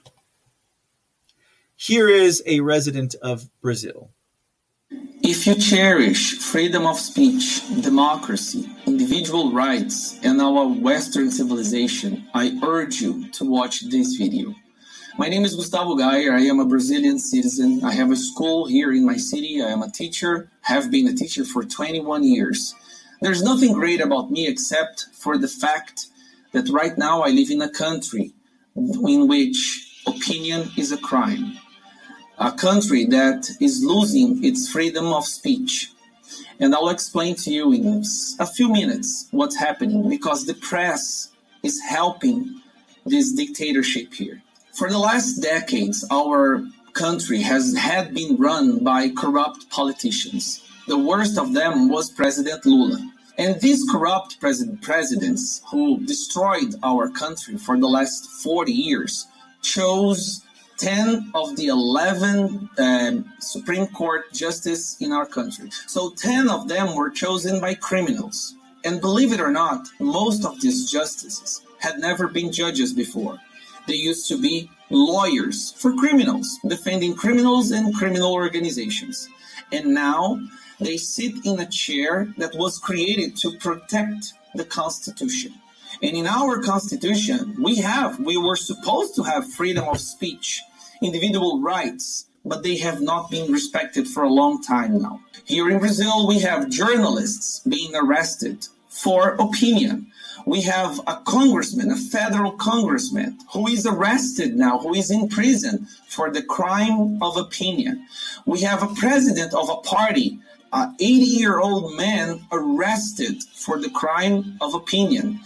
We have ministers of our Supreme Court, our justices, who are censoring and silencing everyone in the social media who defend the government and are against this dictatorship of the Supreme Court. We are losing our freedom. And the press is celebrating all of this. We don't know what to do anymore.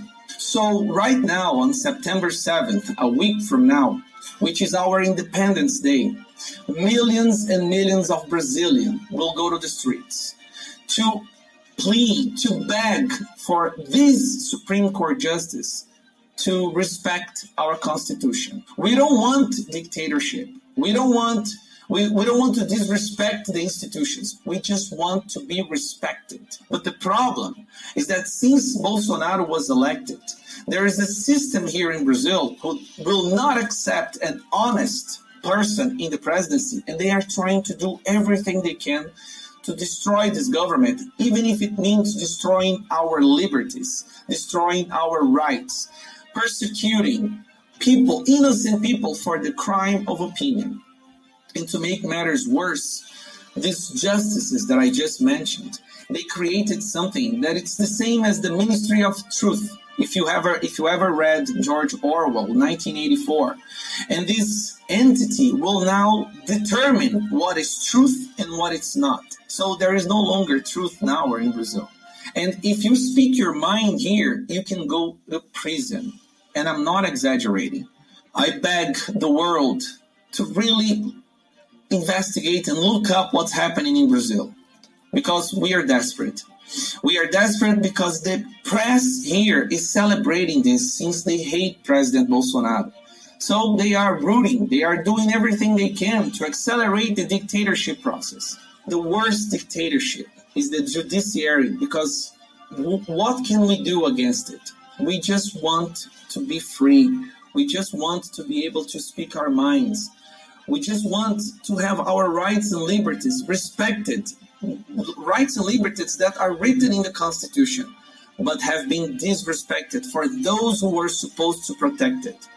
Please share this video with everyone you can. September 7th, we will have in Brazil the biggest parade in the history of the world. Just in Sao Paulo, we are expecting more than 3 million people. In Brasilia, 2 million people, regular people, fathers, mothers, businessmen, workers, who just want to live in a free country. But we see that if we don't do anything, we will become a dictatorship of the Supreme Justice. And remember, these justices, they were chosen by corrupt presidents, and most of them had never been judges before. They used to be lawyers for criminals and criminal organizations. And right now, they are determining everything in my country. I love my country, and everybody who will be on the streets on September 7th also loves this country. We love freedom. We just want to live in a free country. But right now, even saying that, even shooting this video right now, I can be arrested for doing so.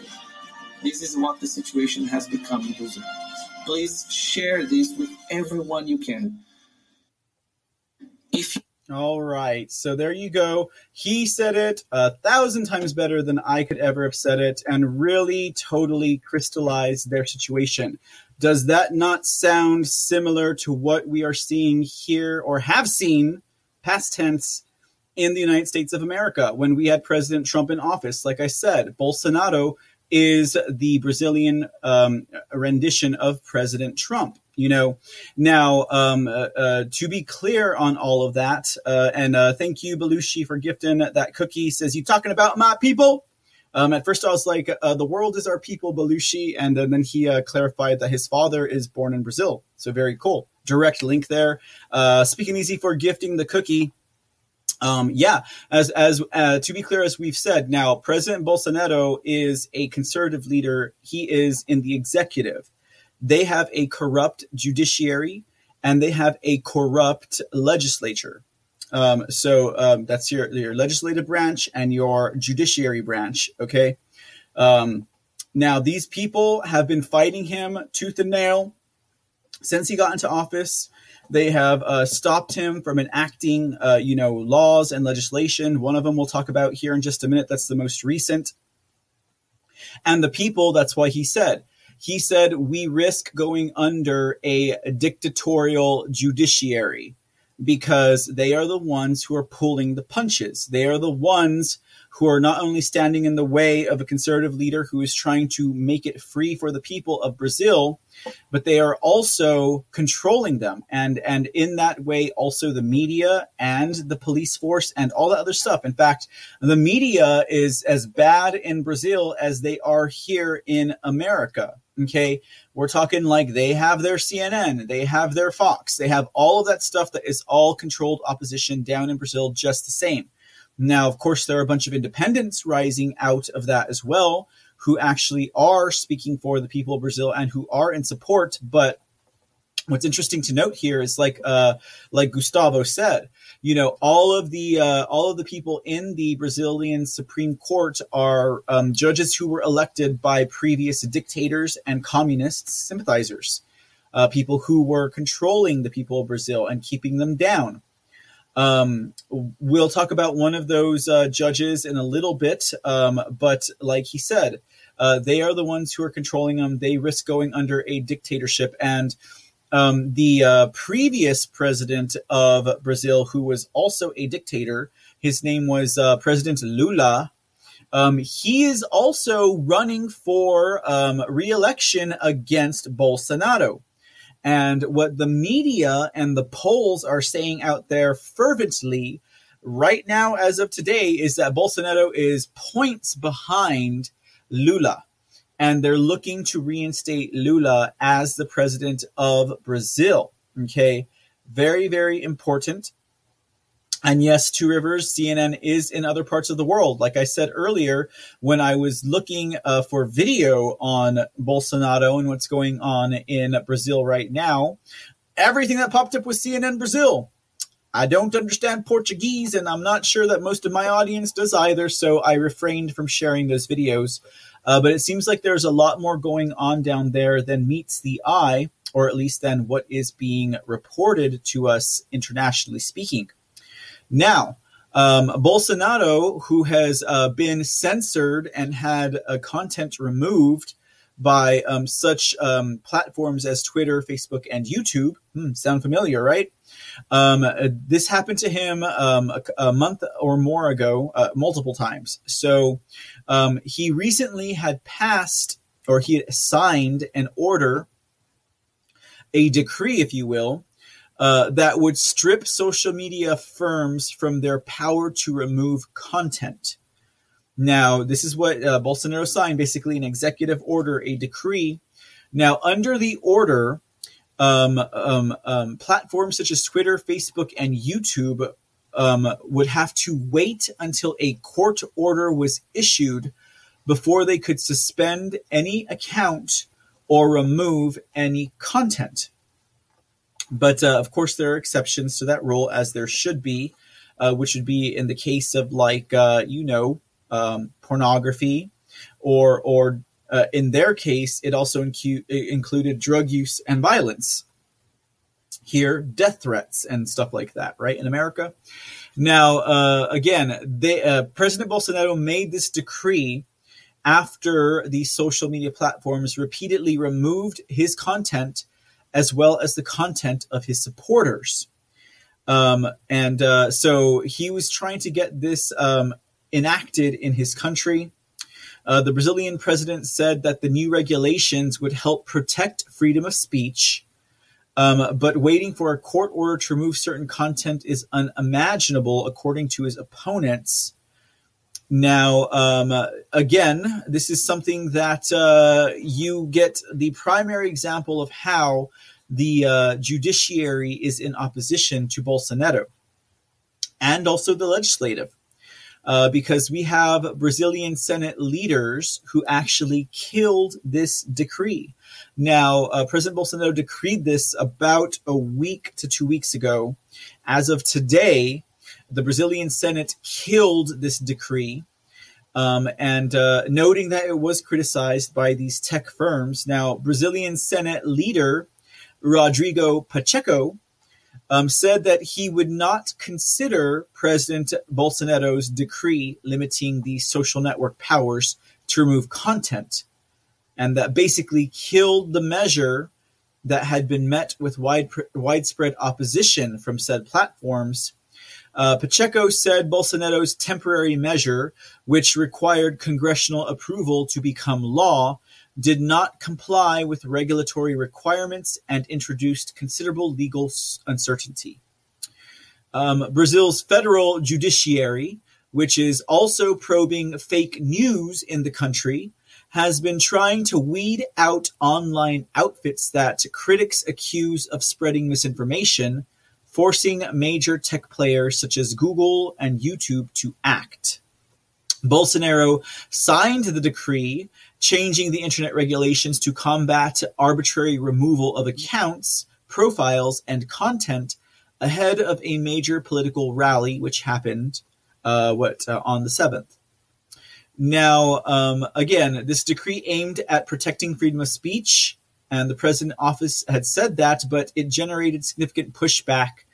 Uh, this, the decision for the Senate to not support President Bolsonaro's decree is another setback that he faces.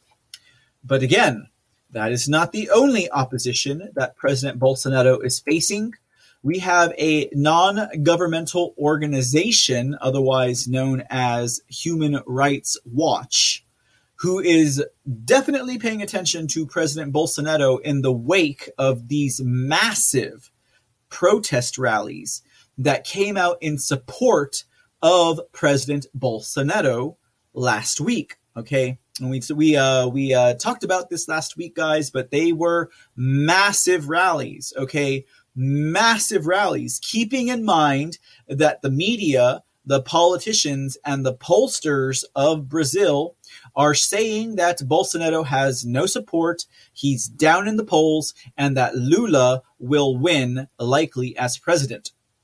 And all Bolsonaro wants is for his people to have the right to defend themselves via a type of Second Amendment the ability to audit an, uh, an election via having printed receipt ballots, and also the ability to question the integrity of an election via audits if necessary.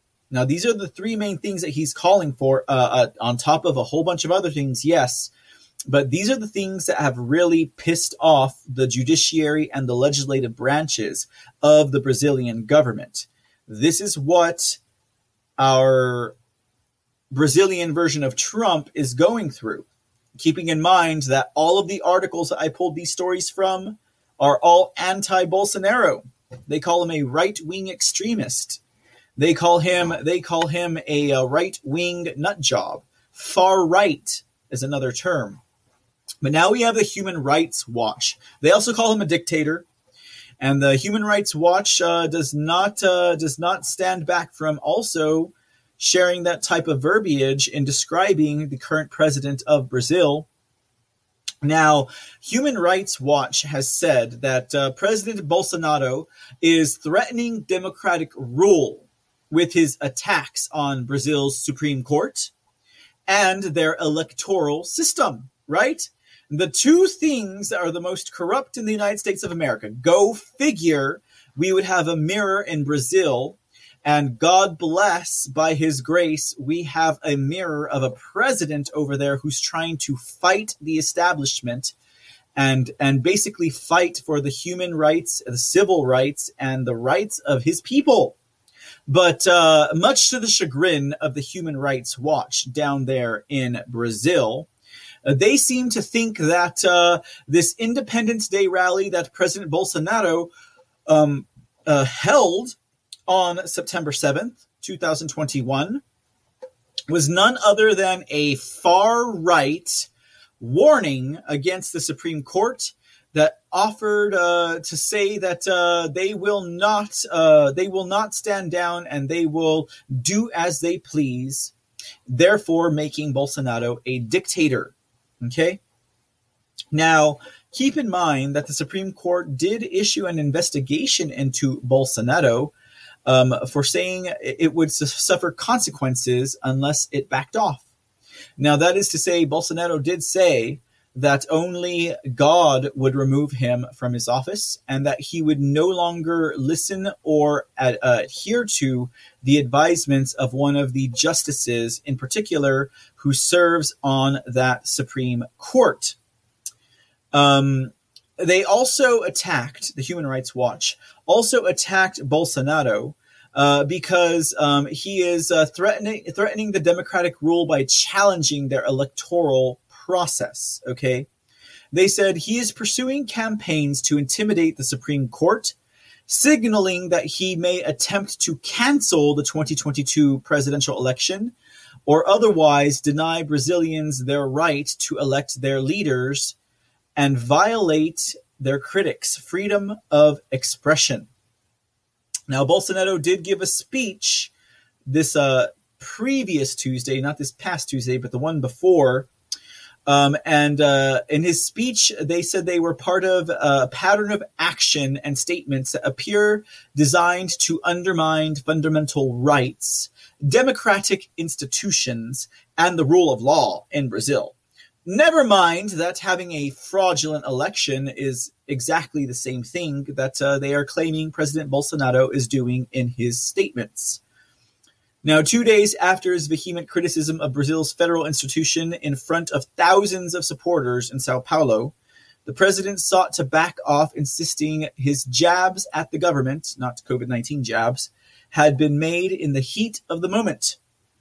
So um, I guess you could say he's trying to backtrack but I wouldn't say that is necessarily the case because he did not backtrack from his unproven claim that Brazil's electoral system is unreliable, which is a statement made by the Human Rights Watch, not myself.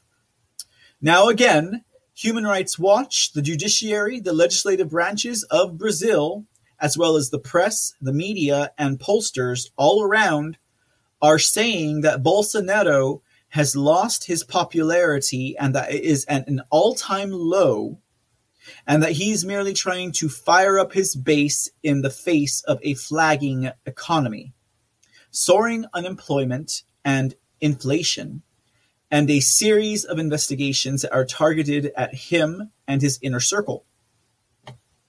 Again, these pollsters are saying he is way down in the numbers compared to his competitor Lula.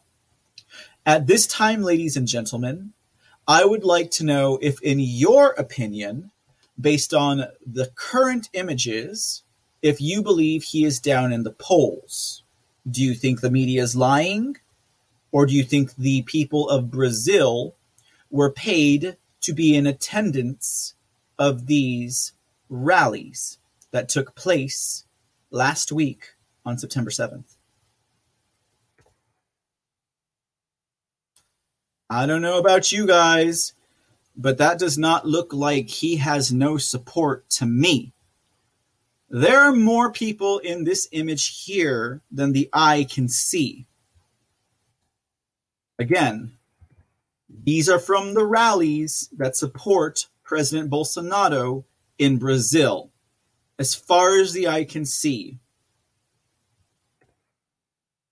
There are more. These are from Rio de Janeiro, Brasilia, and Sao Paulo in Brazil, because those were the, the three main cities he held his rallies in. But people were in support of President Bolsonaro on September 7th, and they were striking out against the dictatorial communist judiciary, the Supreme Court in Brazil. But the polls are saying Bolsonaro has no support and his numbers are dwindling. This is one day in Brazil, ladies and gentlemen. One day in Brazil. The numbers are massive. I know Brazil is a huge country, but come on, guys. Look at all of that. And there are some shots I could not even get that I wanted to share with you guys.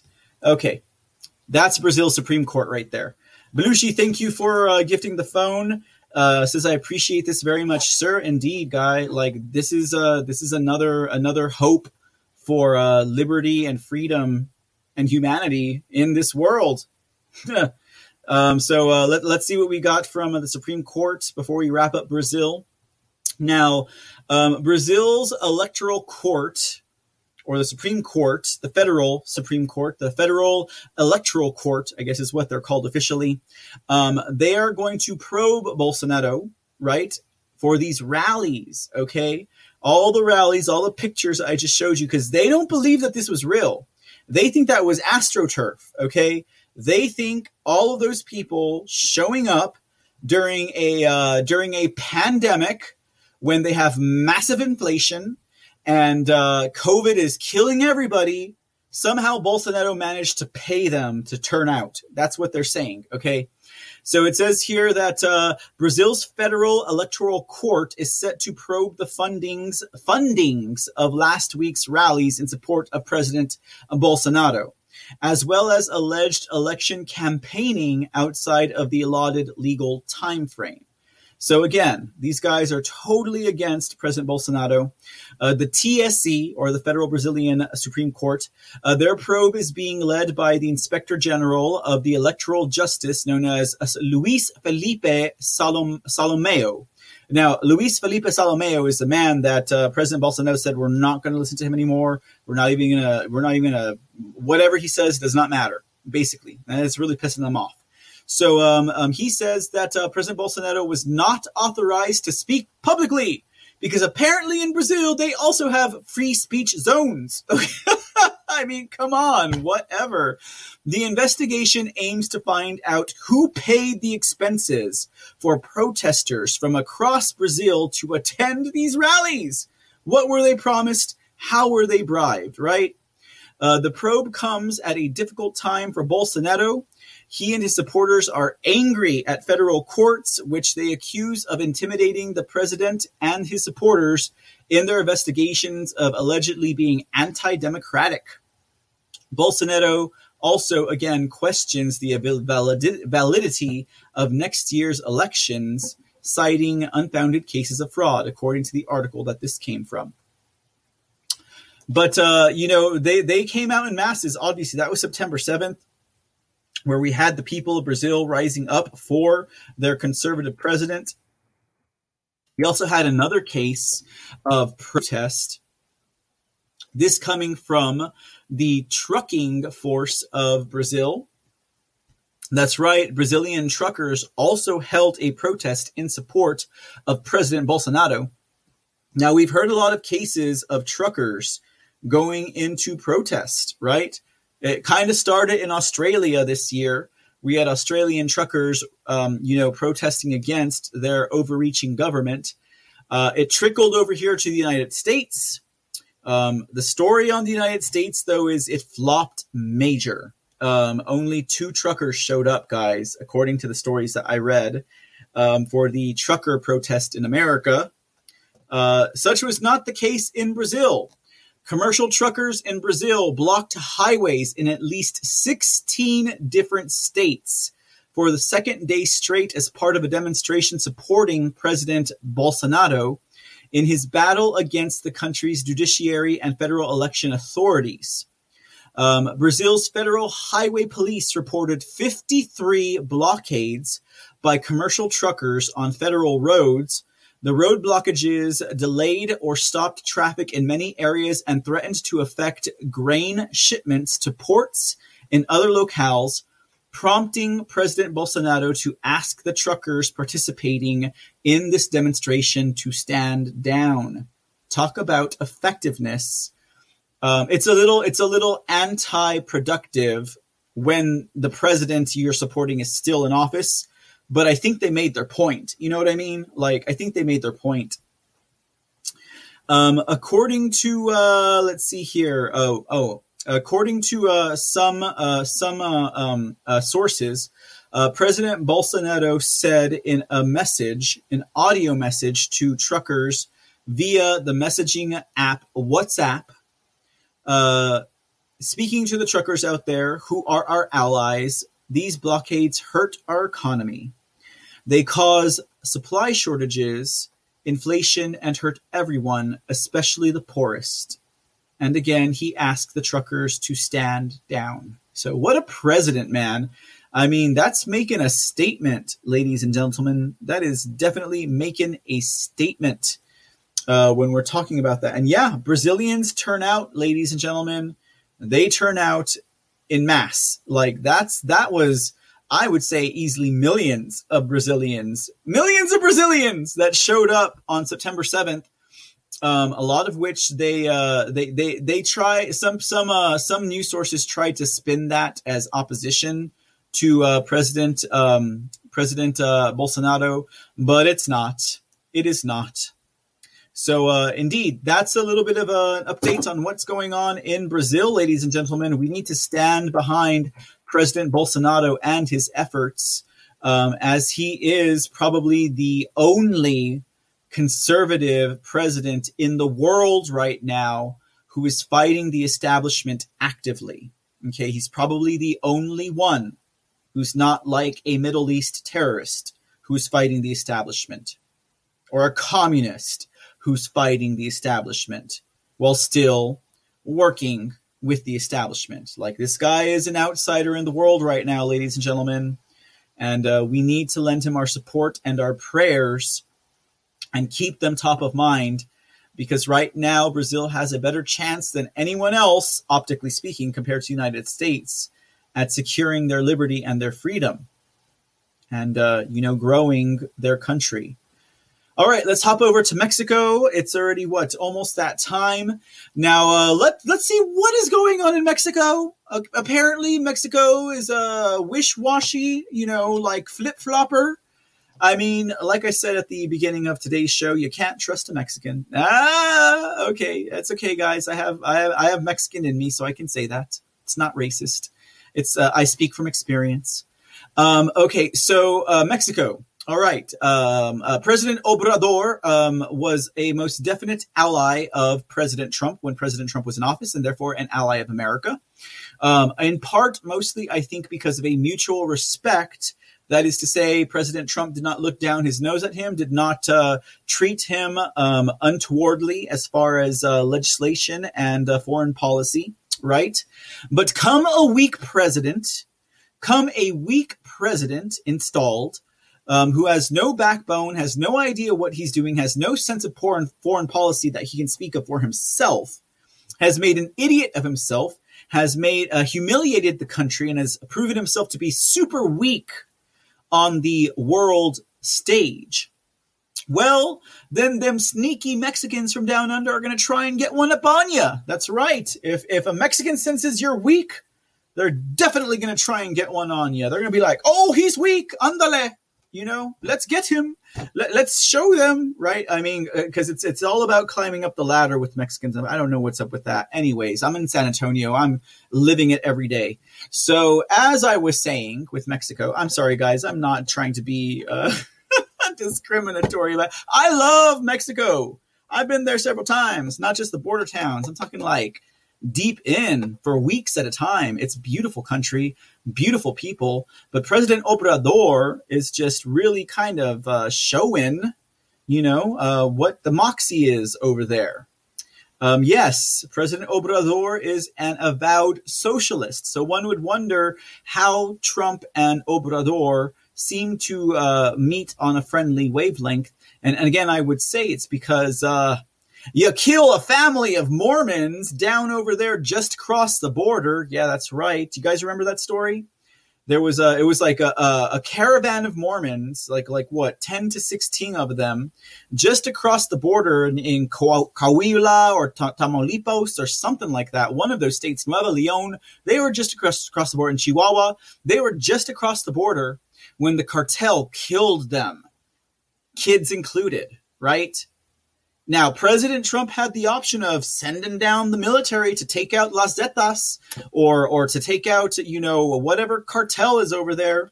Um, the Samoa, Samoan, Samoa, Samoa, Samoa, whatever. You know, you know what I'm talking about. Those cartels, the Zetas, uh, Similo, sorry, the Sim- Samoans, the Similo, Samoa.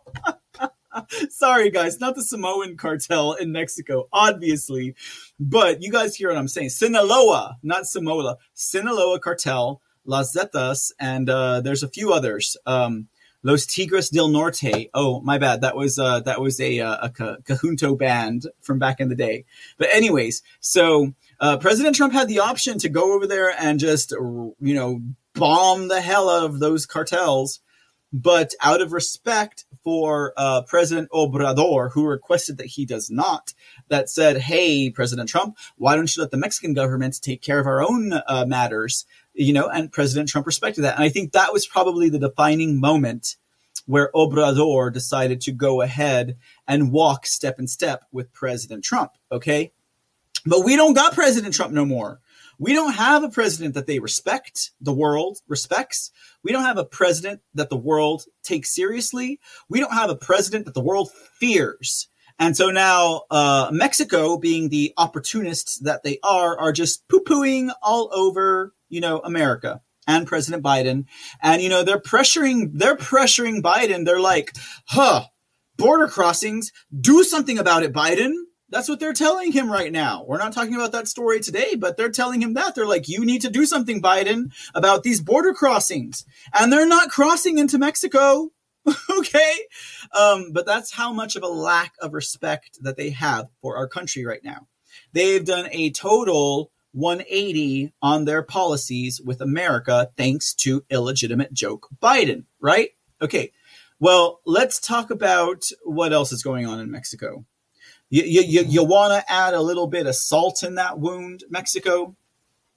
Apparently, the Mexican Supreme Court ruled just this past Tuesday, which would have been yesterday, that it is unconstitutional to punish abortion, unanimously annulling several provisions of a law from the state of Coahuila, which is a state on the border of Texas. Okay. They're like, oh, Texas, you want to make abortion un- uh, unconstitutional? You want to make abortion against the law? Well, we down here just across the border in the state of Coahuila, we're going to make it legal. Okay. So it is no longer a criminal act in the state of Mexico, Coahuila. Now, this has an overreaching precedence for the rest of the country. Keep that in mind. Okay.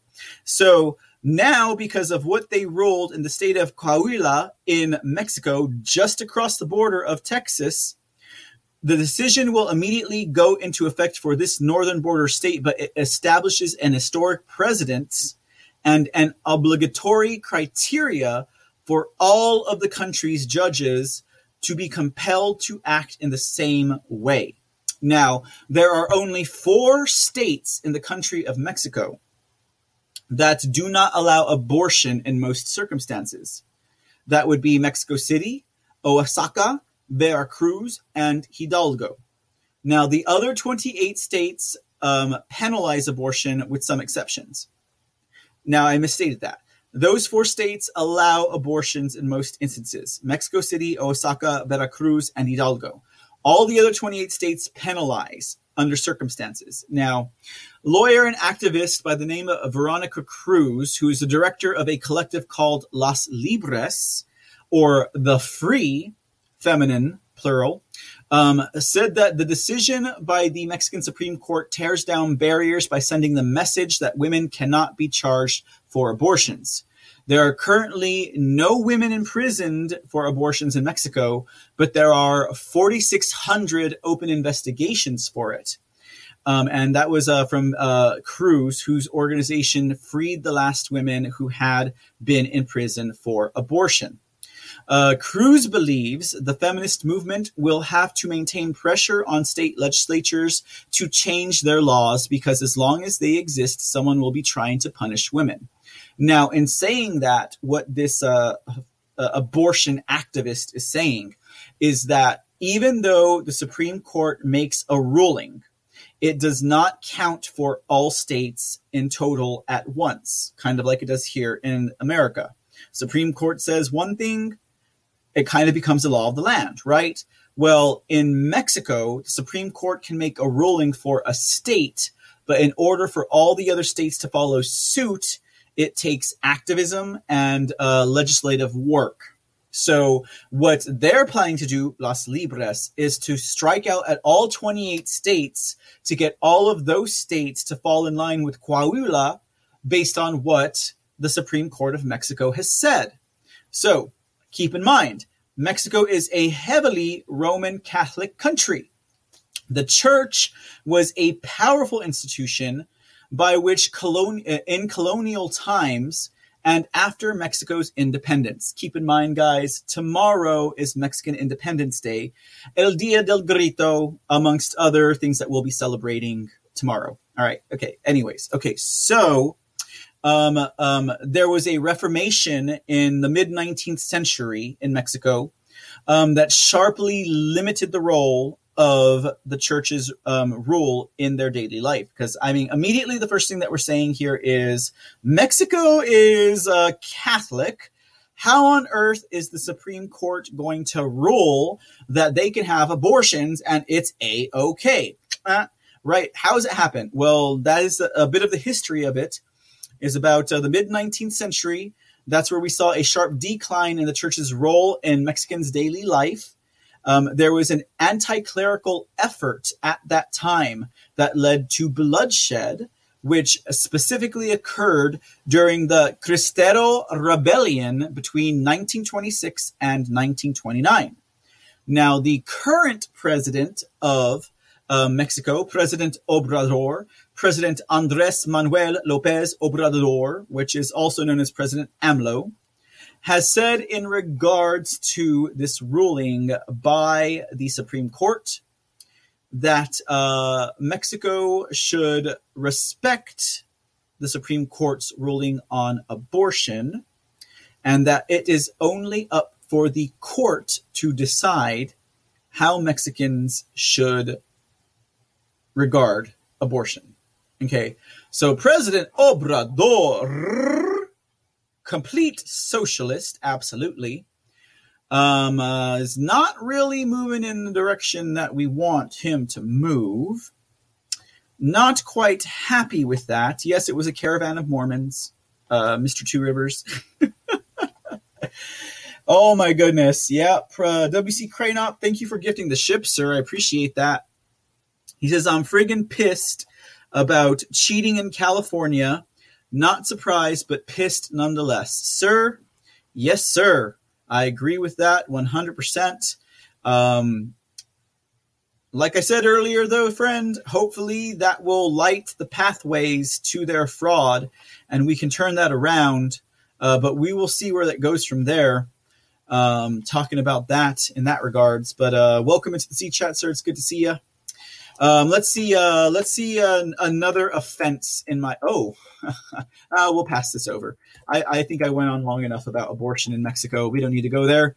Um, now, this here pictured is uh, President Obrador of Mexico, along with uh, President Miguel Diaz Canel Bermudez of, yes, folks, Cuba. Now, another in my opinion, another high offense of President Obrador of Mexico is this man has the audacity to host and invite as a guest of the country the president of Cuba on my birthday. I won't be going to Mexico anytime soon. I could say that for sure. Anyhow, uh, President Obrador of Mexico has confirmed that he is inviting the communist dictator president of Cuba, Miguel Diaz Canel Bermudez, to attend a ceremony on the 200th anniversary of Mexico's national independence. Okay, tomorrow's their Independence Day. Yeah, I know. What a day to be born on. In, resp- in response to a question about about it at his morning press conference at the National Palace, uh, the Mexican president said that the Cuban el 16 de septiembre, el Día del Grito, and also that the United States president, clown in chief, Joe Biden will be a guest on September 27th, which incidentally is the anniversary's independence in 1821. So I don't know. Mexico seems to have several Independence Days here. Uh, like I said, if you can't trust a Mexican, you can trust them to milk something. Okay, so apparently this is this is how it breaks down. Um, um, they commemorate their national. Uh, they commemorate their Independence Day. Um, on uh, uh, they celebrate their 700 years of independence and founding of Mexico Teotihuacan. Sorry, Tenochtitlan, right? Whatever. 700 years. They celebrate that as an Independence Day. Uh, they celebrate their independence from Spanish rule, which is at 500 years. Uh, they celebrate their independence with the cry of Dolores from priest Miguel Hidalgo on uh, September 15th 16th, 1810, which is 200 years. Make up your minds, Mexico. Who are you celebrating Independence Day from? We're not celebrating Independence Day from the War of 1812, are we? Even though we know that that was another war upon us by the globalist international bankers via England and the crown colonies. I mean, come on, 700, 500, 200, and then they have another one in 1821. That's not even a proper 200 years. Make up your mind. Oh, goodness. Kind of waters down Mexican Independence Day, if you ask me. Kind of makes it worth nothing. Sorry, guys, I'm just a little bitter. Um, he's hosting a communist dictator that just killed probably thousands of Cubans that wanted their freedom, and it's being covered up with COVID 19. Okay. They're saying, uh, you know, you know, these mass graves in Cuba was not because of the Delta variant. You know, it's because this piece of crap right here on the screen, known as President uh, Diaz Canel Bermudez of frickin' Cuba, killed a whole bunch of Cubans. Okay. And, and the world will never know because Biden and uh, the Democrat Party who who installed Wi-Fi in Cuba to begin with. I have that story. I've not shared it, but this was back during Obama. Okay, this is back during Obama that they had installed uh, social plat- social media platforms, apps, and internet in Cuba. Okay, and yet Biden can't seem to figure how to turn it on. And now President Obrador is going to host this bloodthirsty mofo in his country. Not happy not happy at all, guys. And uh, yeah, but but but but but but uh, you know, um, President Obrador, this is what he has to say. Uh, he says he says uh, he says that um, uh, President uh, Diaz Canel will deliver a speech just like any of our other previous guests have, and especially because Mexico has a long-standing friendly relationship with the Cuban government because apparently they have no sense of morality over there in Mexico. And I guess that's kind of the message that I've been sending today and throughout about Mexico. Opportunistic, not to be trusted, no sense of morality. They sleep with their own family members, people. Whoa, I'm getting a little bit too personal here. Let's finish up today's story with this. Let's talk a little bit about Canada. Now we're we're almost done with today's report. This won't be too much longer, but we have to talk about Canada because much like we just saw the failed and fraud recall election in California, Canada is having their federal elections in four days, five days if you include today. Okay, so uh, that's right. They're having their federal elections. It was supposed to take place in October. I believe that was a date, but it was moved up by Trudeau, and now they have elections happening in five days. So uh, let's let's let's just close off tonight with Canada. Um, now, um, Canada's main opposition against Trudeau, and they're all bought out and paid for shills, paid opposition in Canada. There's only one party over there that is not, and we'll talk about them in just a minute. But to be sure, just so you kind of have a, an, a running idea of what is happening in the Canadian elections, should you be interested, that's why we're watching the international report here at C Report. You got the Liberals and the Conservatives. They're not very creative in their names. You got Trudeau and you have a guy named Eric O'Toole. Now, Eric O'Toole has been effective enough and talking smack about the way Trudeau has been running things that in the elections they're facing basically like a 50 50 between conservatives and liberals with another party known as the New Democrats, right? Who are in a close third. So that is kind of where we're landlocking right now. Now, Trudeau, he is not part of a majority party. He is a president who has to rely on the majority parties in order to do what he wants to do. Now, the main facet that the Conservative Party is attacking Trudeau on in Canada is in regards to the rise in inflation. He's saying that basically Canadians cannot afford Trudeau, right? Our morality cannot afford Trudeau if we're going there. Um, but again, you know, uh, they're talking about skyrocketing inflation, skyrocketing costs of living, most of it revolving around their gas prices. Okay, statistics are showing that the annual inflation rate in August in Canada accelerated to 4.1%, which is the highest level since March 2003. Okay, and uh, so again, all of these points are being cast upon Trudeau. Good, they should be. Um, but in this regard, though, again, we're seeing what uh, the conservatives and liberals basically in a landlock with a close third coming up behind by the new Democrats. Okay. Um, and, and that's basically what we're looking at for Canada's election day activities. Okay. But, ladies and gentlemen, like I said, and because we need to support true conservatives, people who truly believe in human choice, human rights, human liberties, which is all covered in our Bill of Rights and our Constitution, right? Okay, so we have um, a rogue party known as the People's Party of Canada, the PPC, all right? And that's when we're going to be talking about this man here, Maxime Bernier, Bernier, Bernier. Okay, if I want to say it like a French, he's French. Okay, he speaks French. So, anyways, what is uh what is what is most important here because the likeliness of the People's Party of Canada, barring fraud of them actually winning or placing in the current federal election is basically nil. Okay, basically nil.